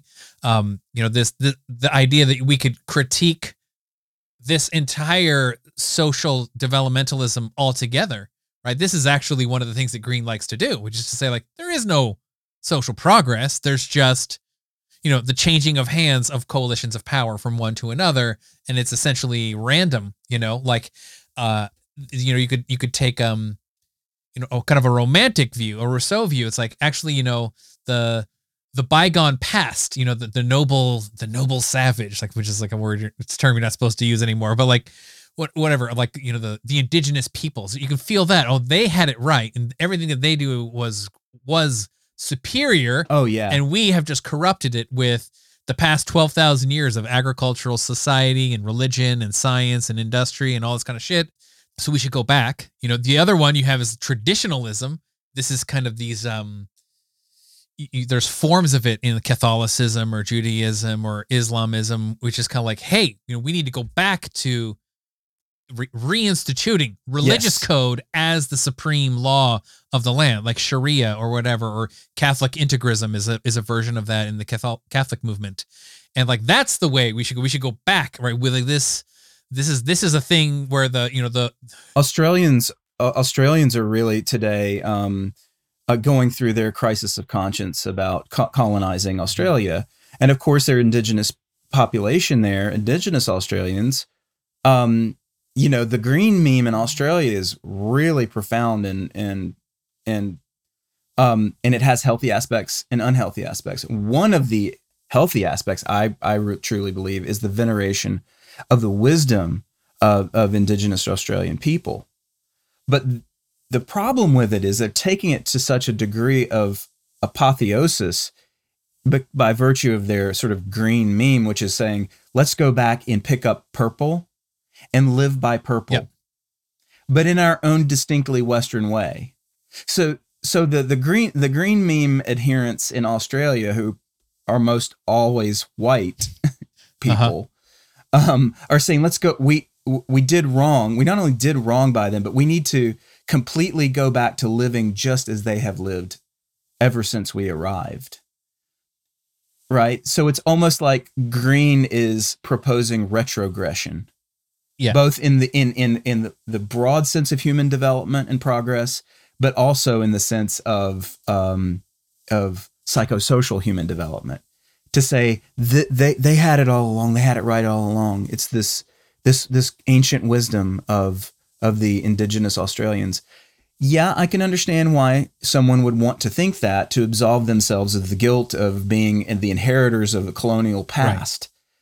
But there's no going back on the spiral of psychosocial development without serious problematic bloodshed. yeah, no, totally, yeah. You know, and you know there are some people like Ted Kaczynski who believes that we should, right? He's gonna bomb us back into the Stone Age, you know, if he could, right? But you know, he's luckily in prison. because we're, we're maggots on the planet, according to Ted Right. Kaczynski. Let's. So what I love about what you're saying here is, is there's like something very interesting at this transition. I sometimes think of green as more transitional from orange to the next stage, which is yellow in the in the spiral dynamics model.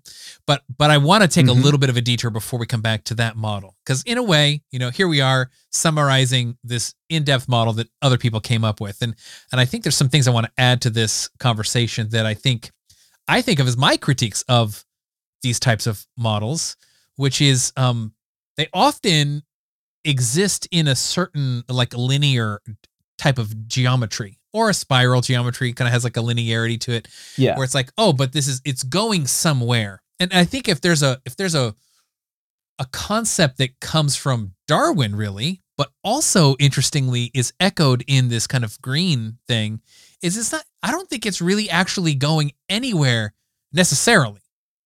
Right? Like the the tree of life in eh, the evolution biologically speaking is a tree structure right? Like it's not like this old chain of being you know with the, you know like there's the the primate on the left and there's this upright human on the right and there's these different you know up and to the right sort of Yeah, yeah. progression. That's actually th- this was actually a pre-Darwinistic versions of evol- evolutionary theory. Actually had a, a pre-Darwinistic phase, and there was a bunch of debates. And Lamarck was Yeah, Lamarckian yeah, evolution. yeah, and the, and the and the great Yeah. chain of being theorists and this idea that like you know humans are atop of a thing and everything sort of leads up to us or something, and the monkeys are down below it. But if you think about it from a Darwinistic point of view, right, like the tree of life kind of goes all the way back to whatever the origin of life was on Earth, and it just sort of keeps branching outwards, and all of the species and all the organisms that are alive today, we're really just sort of like the outermost leaves of this gigantic tree that goes throughout time, right? So in a way, you know, and, and uh, you know, certain like Stephen Jay Gould, and there's there's a certain kind of like Marxist leaning biologists who love to emphasize this aspect. And this is where Green and Darwin sort of interact a little bit, like this idea of, hey, it's not going towards one specific place, like a teleological progression. It's actually just expanding in its degrees of complexity. And, you know, it might end up going this way, it might end up going that way. And I think it makes sense in a way that a lot of this deconstructive postmodern green meme thing is trying to be like, well, well, too, too- it's been growing too much over this way. So let's make it go over this way, right? And who's to say that this way is not the progressive way and that way is not, you know what I mean? Like you can Well, there's two two two responses to that. I mean, one is that we have to remember that that that that Graves and and Beck and Yeah. Cowan all said that these values and the the corresponding cognitive developmental aspects of this Mhm. stuff uh that these emerge and by the way there's emergence not not a not a decision it wasn't a day when somebody says hey here's a green flag over Right, here totally. right these are it, it it is there's a there's a, a a set of evolutionary pressures around you that are contrived and are natural Yep. both. And and humans are going wait a minute something's wrong with this something's not right and they're looking for a different set of norms values whatever and a few of them perhaps have the cognitive capability to do so. This could be a process that happens at random and it could be a pro- but if we th- really think of this as an evolutionary phenomenon it is it is going to happen as you say uh by virtue of what is needed for to to survive and thrive in the surroundings. That's the first thing. The other thing is we can't forget that in this in the spiral and this uh, this is this is not a critique of the spiral dynamics folks. Mhm. this is this is actually um, i think an important feature of the theory is that you embrace and transcend all of the prior stages hmm now, you might think that, you know, there is some sort of equilibrium over here. So it's like people who are living in this orange setup over here are fine. They don't progress, they don't change, they don't ever go into green or retrogress into blue or anything like that. They're just sort of hanging out in this little commercial city Sure. over here.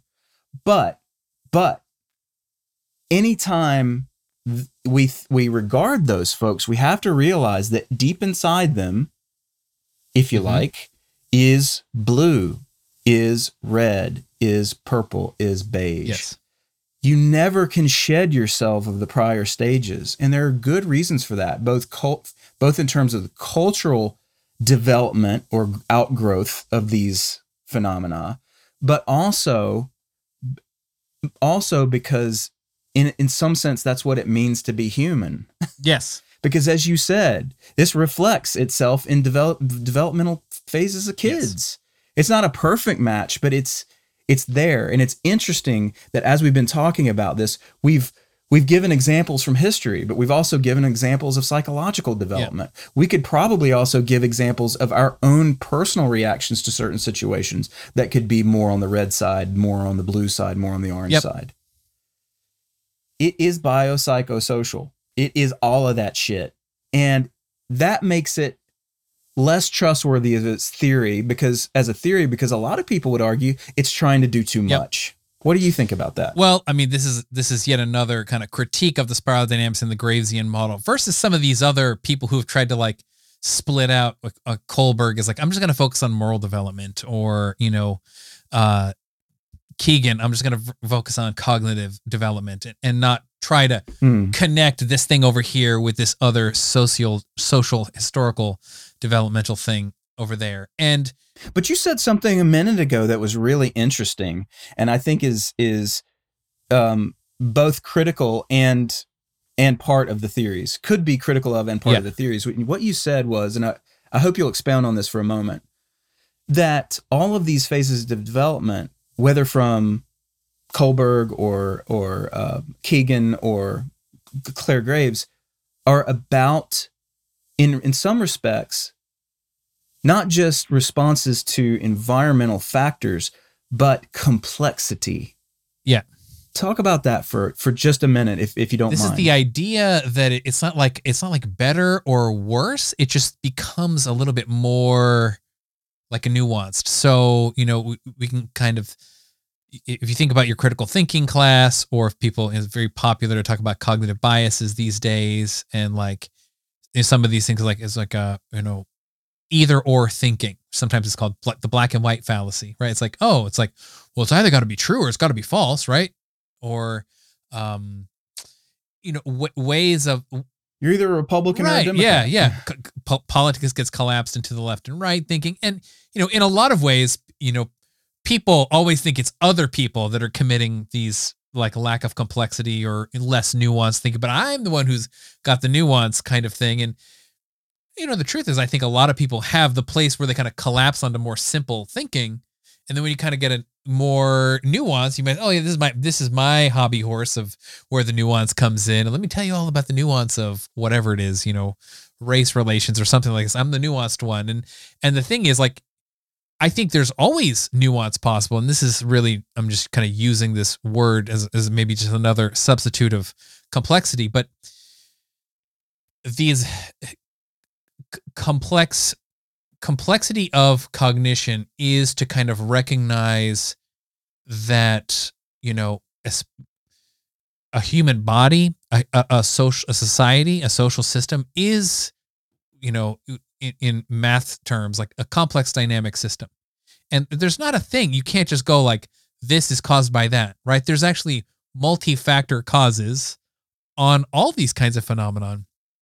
And even you can even get deeper into like epistemics and be like well what what do we mean when we say a certain word? Define your terms. How do you measure that this word applies or this word doesn't apply? Or we create degrees or shades of gray. This is not a it's not like there or not there but it actually exists like like a percent like a, what percent is it there? Like almost like a like a bayesian probabilistic reasoning. What is the likelihood that this is this explanation fits or not? And like this type of complexity of thinking i think um i have found uh, with a lot of the people that i know who i've like remained connected with over the years eventually you talk and think about enough things and you kind of hit this place of like it's it's it's almost like well shit's just too complicated to really totally understand it. Or this other idea that like whatever i think my understanding of what the hell's going on is i know is incomplete right? Because i've updated and changed my mind before i'll probably update and change my mind later sometimes i thought you know I painted everything with one brush in this particular way and actually break it apart and there's other parts underneath there. I mean, you could even you could even say the spiral dynamics color model isn't complex enough, right? It does it sort of like deletes nuance out of these things. But like I I, I do Yeah. think, you know, ability to embrace complexity thinking is is a big chunk of humble pie, really, right? It's you know, like Nassim Taleb goes on and on about black swan events and shit like this. It's like the unknown unknown. We just, well, we really just kind of don't know. Like sometimes shit will happen, Yeah. and we'll be like, this doesn't like a su- surprise factor, but like uh, somebody who's embraced complexity sort of anticipates that there are such things that they could be surprised by, and that that's going to have an impact. It's going to actually potentially ripple through your belief structure, and rather than kind of be like, let me firm up my belief structure to like delete that, like that's not a real thing, right? Like instead, how do I incorporate it?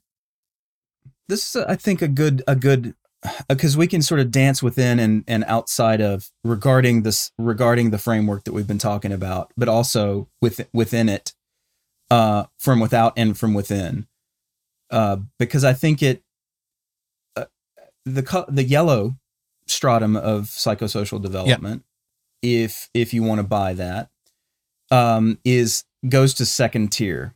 Okay, Mhm. um, I, th- I don't remember if Clare Graves was the one that broke it into two tiers. I think that was Beck and Cowan. I, But actually think it was and Beck Cowan and Ken really- Wilber. I don't know if Cowan did that. I'm not sure. There's a big schism within Yeah. that community about this. Well, Don Beck certainly believes that there is a seismic, Yeah. or ca- just a giant chasm, a quantum leap between green and yellow. Mhm. And you said earlier in the program that you thought that it was almost like a transitional phase to yellow, which I found really interesting. Um, now they believe that there's a, a huge quantum leap between green and yellow. I tend to th- agree with them on that point, and but it, it's important to talk about what yellow is for just a Sure. moment. Yellow and its uh, corresponding set of values is really uh, it's another eye-centered set of values, mm-hmm. right? But the you're you can it's paradoxical in the sense that you can sort of take the I out of it.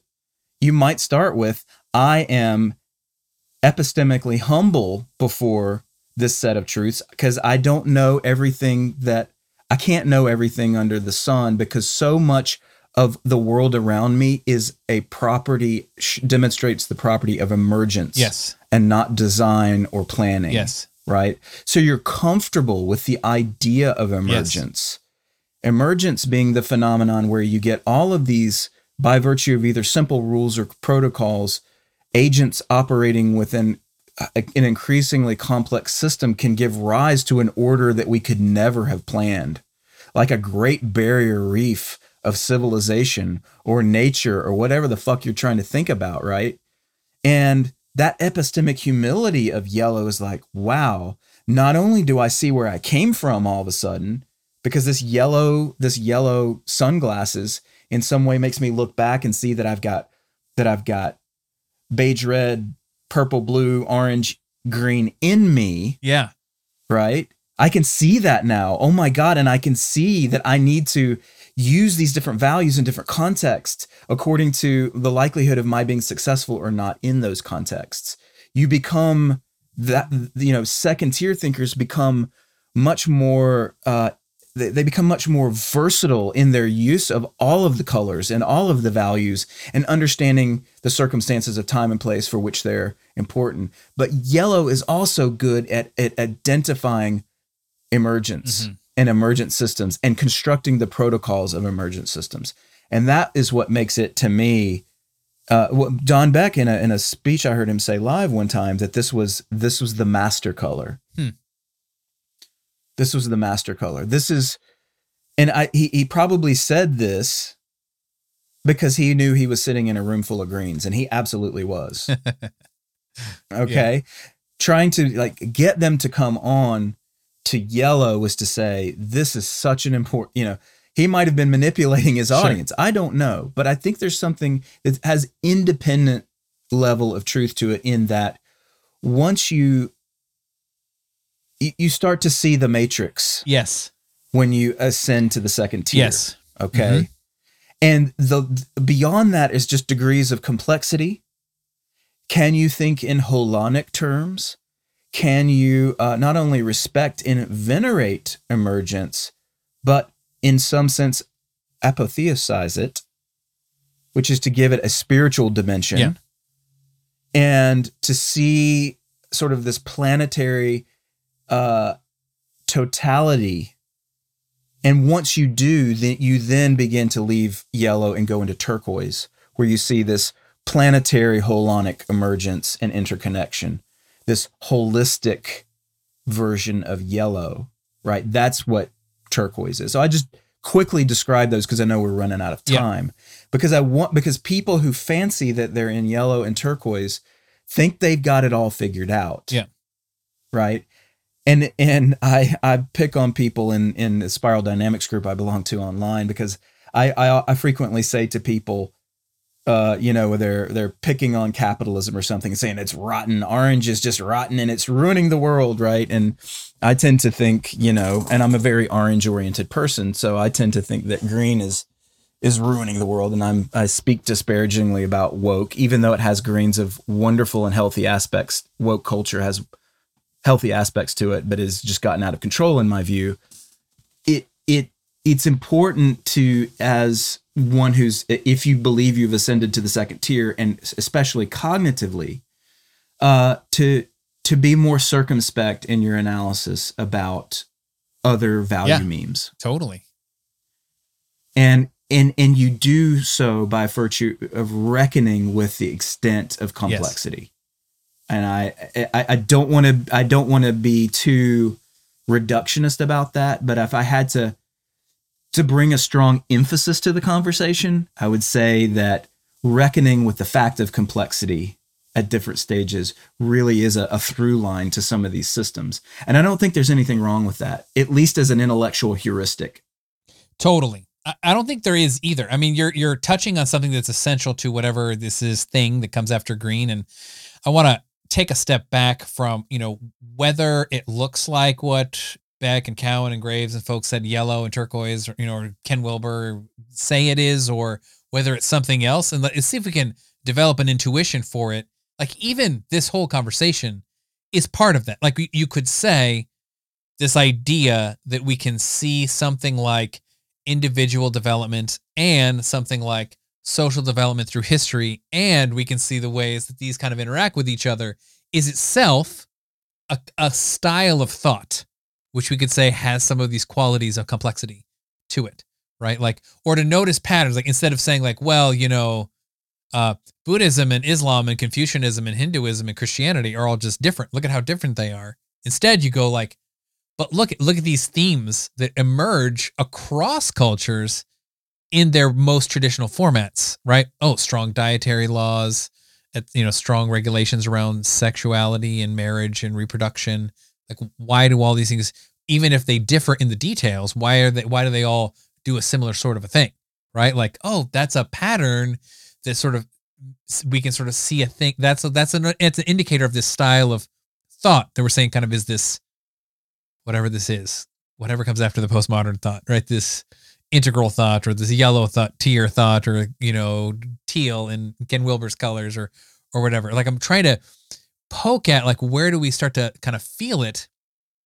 Another one is this this is one I, I wanted to kind of bring back to whatever degree I have skepticism about any particular model actually being the right one in terms of like this you know, we, we look backward and it looks like a trail. It looks like we had this road and we went and we were here and then we were here and they were here. But like looking forward, it's like a tree. It's like we're we're it branches and we don't know exactly where it's going to go, but it sort of seems like kind of it's going in this general direction. But even if you are like, "Ah, I don't like, you know, uh, some, some people are like, you know, I really like, you know, this developmental theorist way better than this other one, and here's why. And people get all nitpicky about why this developmental model is better than another one. But if I step back from all of that and say, like, is there a truth just generally to this pattern of development? I think there is. And we actually see this in some flavors of evolutionary theory. So, you know, we talk about uh, animal domestication, right? We domesticated agricultural animals like cows, you know, or sheep and goats. We also domesticated things like dogs and cats to be kind of companions to us, like emotional support or spend time with us or, you know, protect us from rodents and whatever, you know, warn us Protection. of invaders. Yeah. It's like, wow, well, this is a co-evolutionary dynamic, which if you go to evolutionary biologists, they're like, oh yeah, there's co-evolution all of the time, right? Like you can see these co-evolutionary dynamics, you know, with the, you know, the birds that, you know, take the whatever out of the teeth of the alligator or something you know, like I'm making a thing up here, but this co-evolutionary dynamic is is real and like this this idea that you know species are not just like fixed in some form that they actually interact over time and affect each other on evolutionary timescales right and we can see over the human history we have like done what's called not natural selection but it's called artificial selection where we create a certain effect to like create these weird versions of like wheat or corn or dogs or cats, right? that probably would not just like evolve naturally except in relationship with human intention right and then there's you if you take that idea and go like well have humans domesticated themselves like have we actually constructed essentially an incentive feedback loop through our institutions and our history and our narrative and our language and our laws that has actually had a selection effect back upon us as humans, I think it's true to some degree. I mean, transhumanists talk about, oh, you know, like is CRISPR, we're going to modify our genome or blah, blah, blah, blah. We're going to become cyborgs. Probably. But you could actually look back for the last 20,000 years and go like, we've actually already been altering and shaping our evolutionary dynamic through this. And my, my favorite, um, this, this guy is hardly known. His name is James Mark Baldwin. He died in 1934, but he's famous for coming up with this thing called the Baldwin effect, which you know, prior to Darwin, Lamarck had this idea of like Lamarckian evolution, like it's sort of like, oh, you you you use it and then it kind of develops it and you pass it along to your children, right? The Baldwin effect is this clever way of kind of seeing how you can get a a, a Lamarckian like effect in a Darwinistic way, and it kind of is through this feedback loop over time. Like, hey, if if somehow uh, conformity to the to the social construct helps you reproduce better, well, then you should actually start to see some biases and like maybe personality traits that are more compliant like to to rule of law or you you know like if we take this difference between the emergence of red and the emergence of blue well you would expect uh blue level civilizations to do things like you know kill the sociopaths more often which we we kind of do right? Like we, they're almost these, you know, like a, we're almost like obsessed with them on like our TV shows, right? Like the, you know, about like the, these crazy killers, like a Ted Bundy or something like this. And we try to actually filter them out of the population. Like, so you can, these are kind of extreme examples, but I, I do think the mechanism of, of this, of an evolutionary dynamic that is an interaction between the social cultural matrix, the institutions, the technology, and the culture, and our development as individual humans, our psychology, the beliefs that we end up acquiring, and even potentially reflected in our genes given over a long enough period of time, like is plausible. Like and and that ability to see that itself is this is an indicator of integral or yellow thought, right? oh, of course, it's not this way or that way. It sort of emerges. Well, and this is this is one of the sort of deep concerns I have. Okay, and part of this is uh, is because of I'm biased. Okay, and I think you're right in in your critique. For example, if we were to think of yellow, if we think of the spiral as a hierarchy of better right? Better than, which is wrong. You said it spreads out as a tree, as a in tree like mm-hmm. fashion or in vascular fashion, based on different aspects or circumstances of, of time and place around those particular branches, yep. right? It might not look like very much like a spiral at all. The spiral is is you know, in in the form that we're used to seeing it rendered, looks very hierarchical. So we start to you get all these people who are like, "Oh, I'm so turquoise. I'm turquoise off the charts turquoise," right? And they think of themselves yeah. as these these, you know, um, I don't know, wizards or something and like intellectual masters. But there's there's something interesting in that um in that. If we think of uh if we think of it as is being able to respond to a certain level of complexity by virtue of cognitive complexity, such that we can appreciate the phenomena that you're describing, or have the ability to stand out, take the meta perspective or the meta meta perspective, and there's all there's always this real arms race to see yeah. who could be more meta among these intellectuals, particularly those who like these kind of frameworks. Totally, you know what I mean, and and and there's something to that uh, because it's like holy shit we can think this way i see you you see me i can see that we can both think it's exciting. this way let's see who can do it more right but but as we said before there are constraints on that there are cognitive constraints on that so as you move into second tier type of thinking into cognitive yellow and cognitive turquoise. There, it's almost as if if we do accept that people move en masse through these developmental stages by virtue of forming cult, sociocultural enclaves that transmit these ways of thinking, we still have to admit that there is going to be cognitive limitations for some sure. people. And to the extent that there is yellow and turquoise cognition, and that higher level cognition confers certain kinds of advantages that are not just survival advantages, but other kinds of advantages, say to take advantage of other people or to win certain prizes or to yeah. succeed in life in certain ways. Because the easier way to say it is smart people tend to succeed. That is going to stratify society to a very great degree. Possibly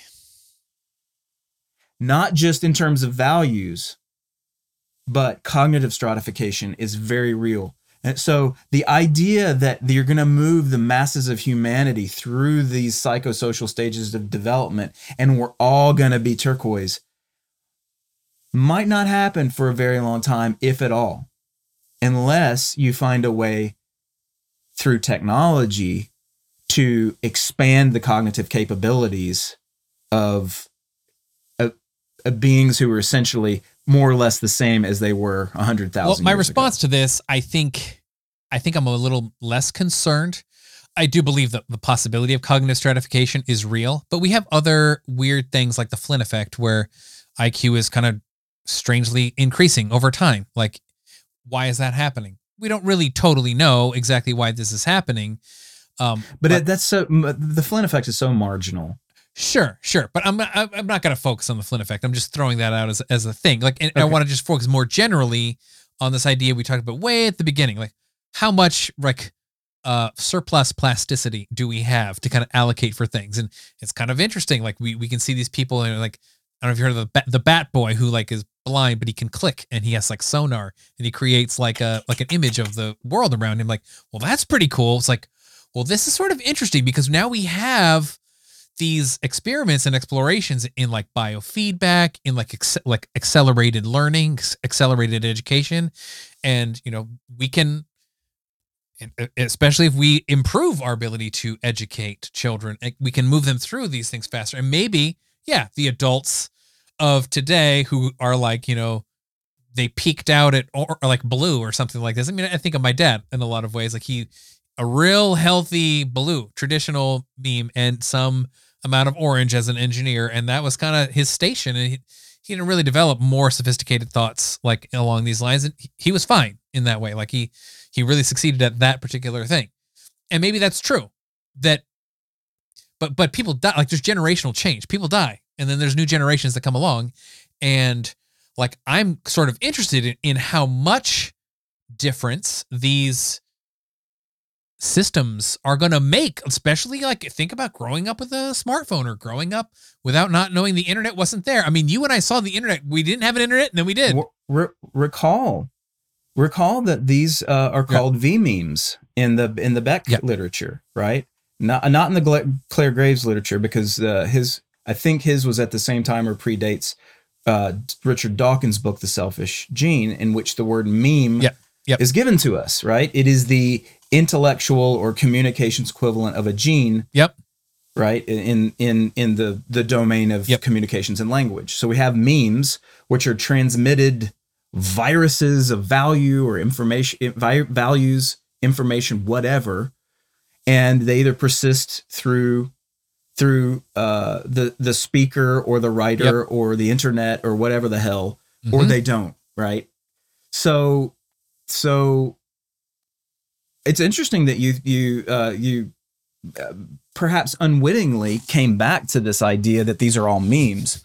Um, what does the memosphere look like that can bring more and more people? I'm not sure. I think it's again. I would I would push back to to this as a being a learned phenomenon, and say that in order to bring more people, if if that were even desirable, in order for more people to ascend to second tier, if if there's any meaning to to in the spatial metaphor of second tier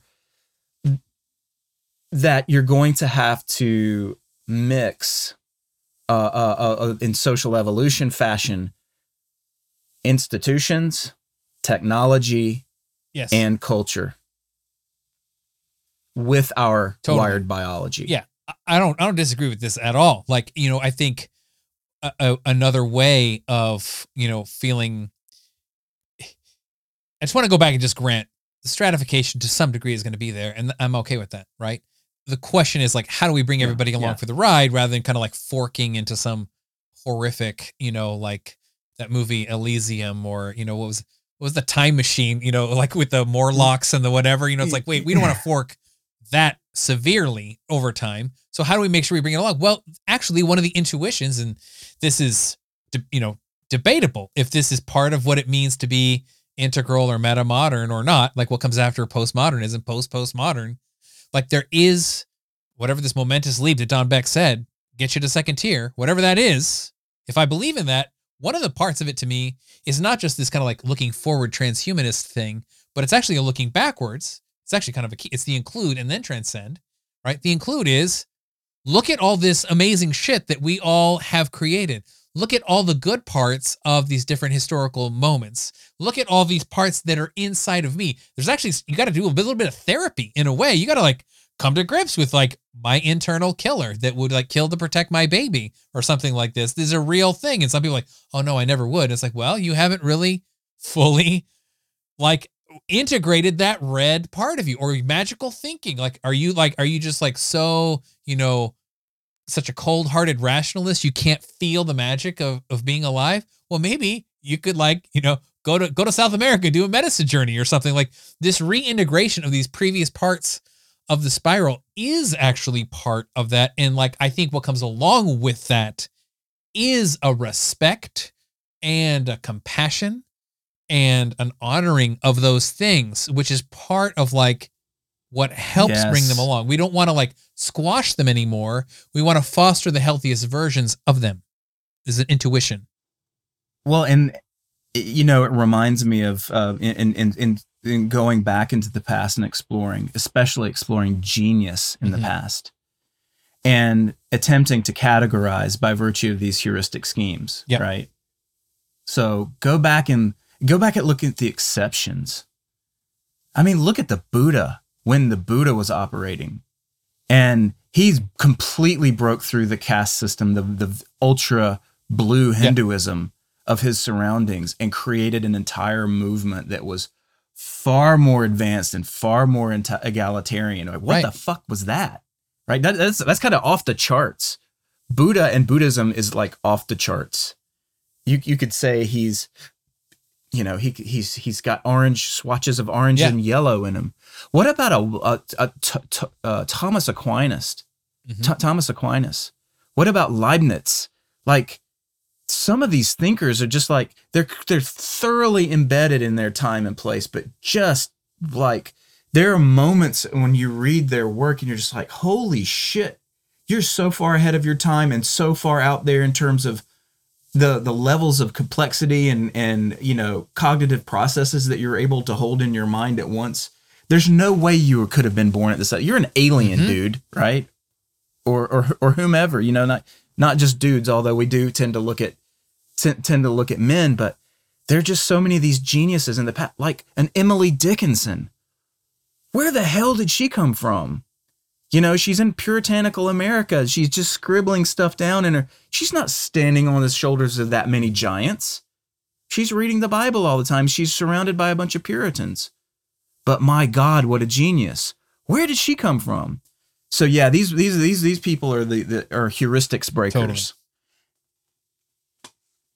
But one one final thought, and I don't, and I know we've got to we've got to we got to wrap up because we're already um we're already over our two Yep. hours.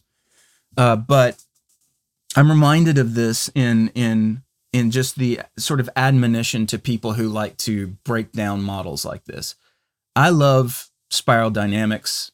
I love integral theory. I love um, any enneagram and and even simpler things, just like like any like enneagram and personality test. I love these. And what I love about them is that they achieve a sweet a, a cognitive sweet spot between high res hyper complexity or hyper science on the one hand, and on the other, something that would be the opposite that doesn't give you that gives you too much mm-hmm. abstraction, right? It's these cognitive heuristics, these models are a way of appreciating phenomena phenomena in an imperfect way that allows you to to upgrade your pattern yes. recognition. And in that sense, they're extremely useful tools. We should not jettison them because we think we're better than they are. And we should just find the appropriate uses of them for uh, for certain contexts. Yeah. And I think that that's the best way to honor something like spiral dynamics or developmental theories of this sort. Yeah.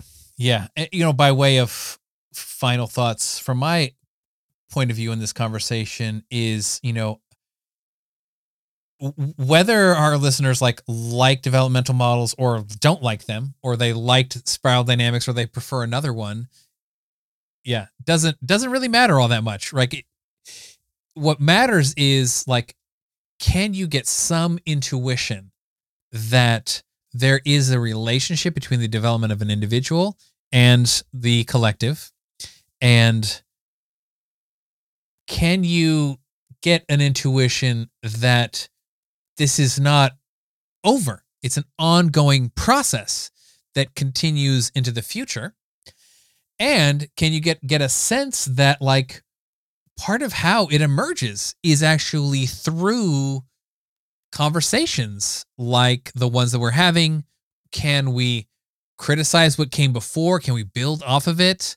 and what does that end up looking like and you know whether you think it's you know meta modern or integral or something else or transhumanism kind of doesn't really matter we're here to talk about the fact that like we believe that it is going to happen and it is going to come so with that max i loved being with you today we really got into a lot of depth and uh, anything you want to say before we say goodbye I, I, think there's so much more of this to explore, and I feel like we'll come back to it, at least some of the branching themes.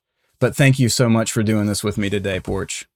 Awesome. And please return and join us for another episode about humanity's future and all that good stuff on social evolution.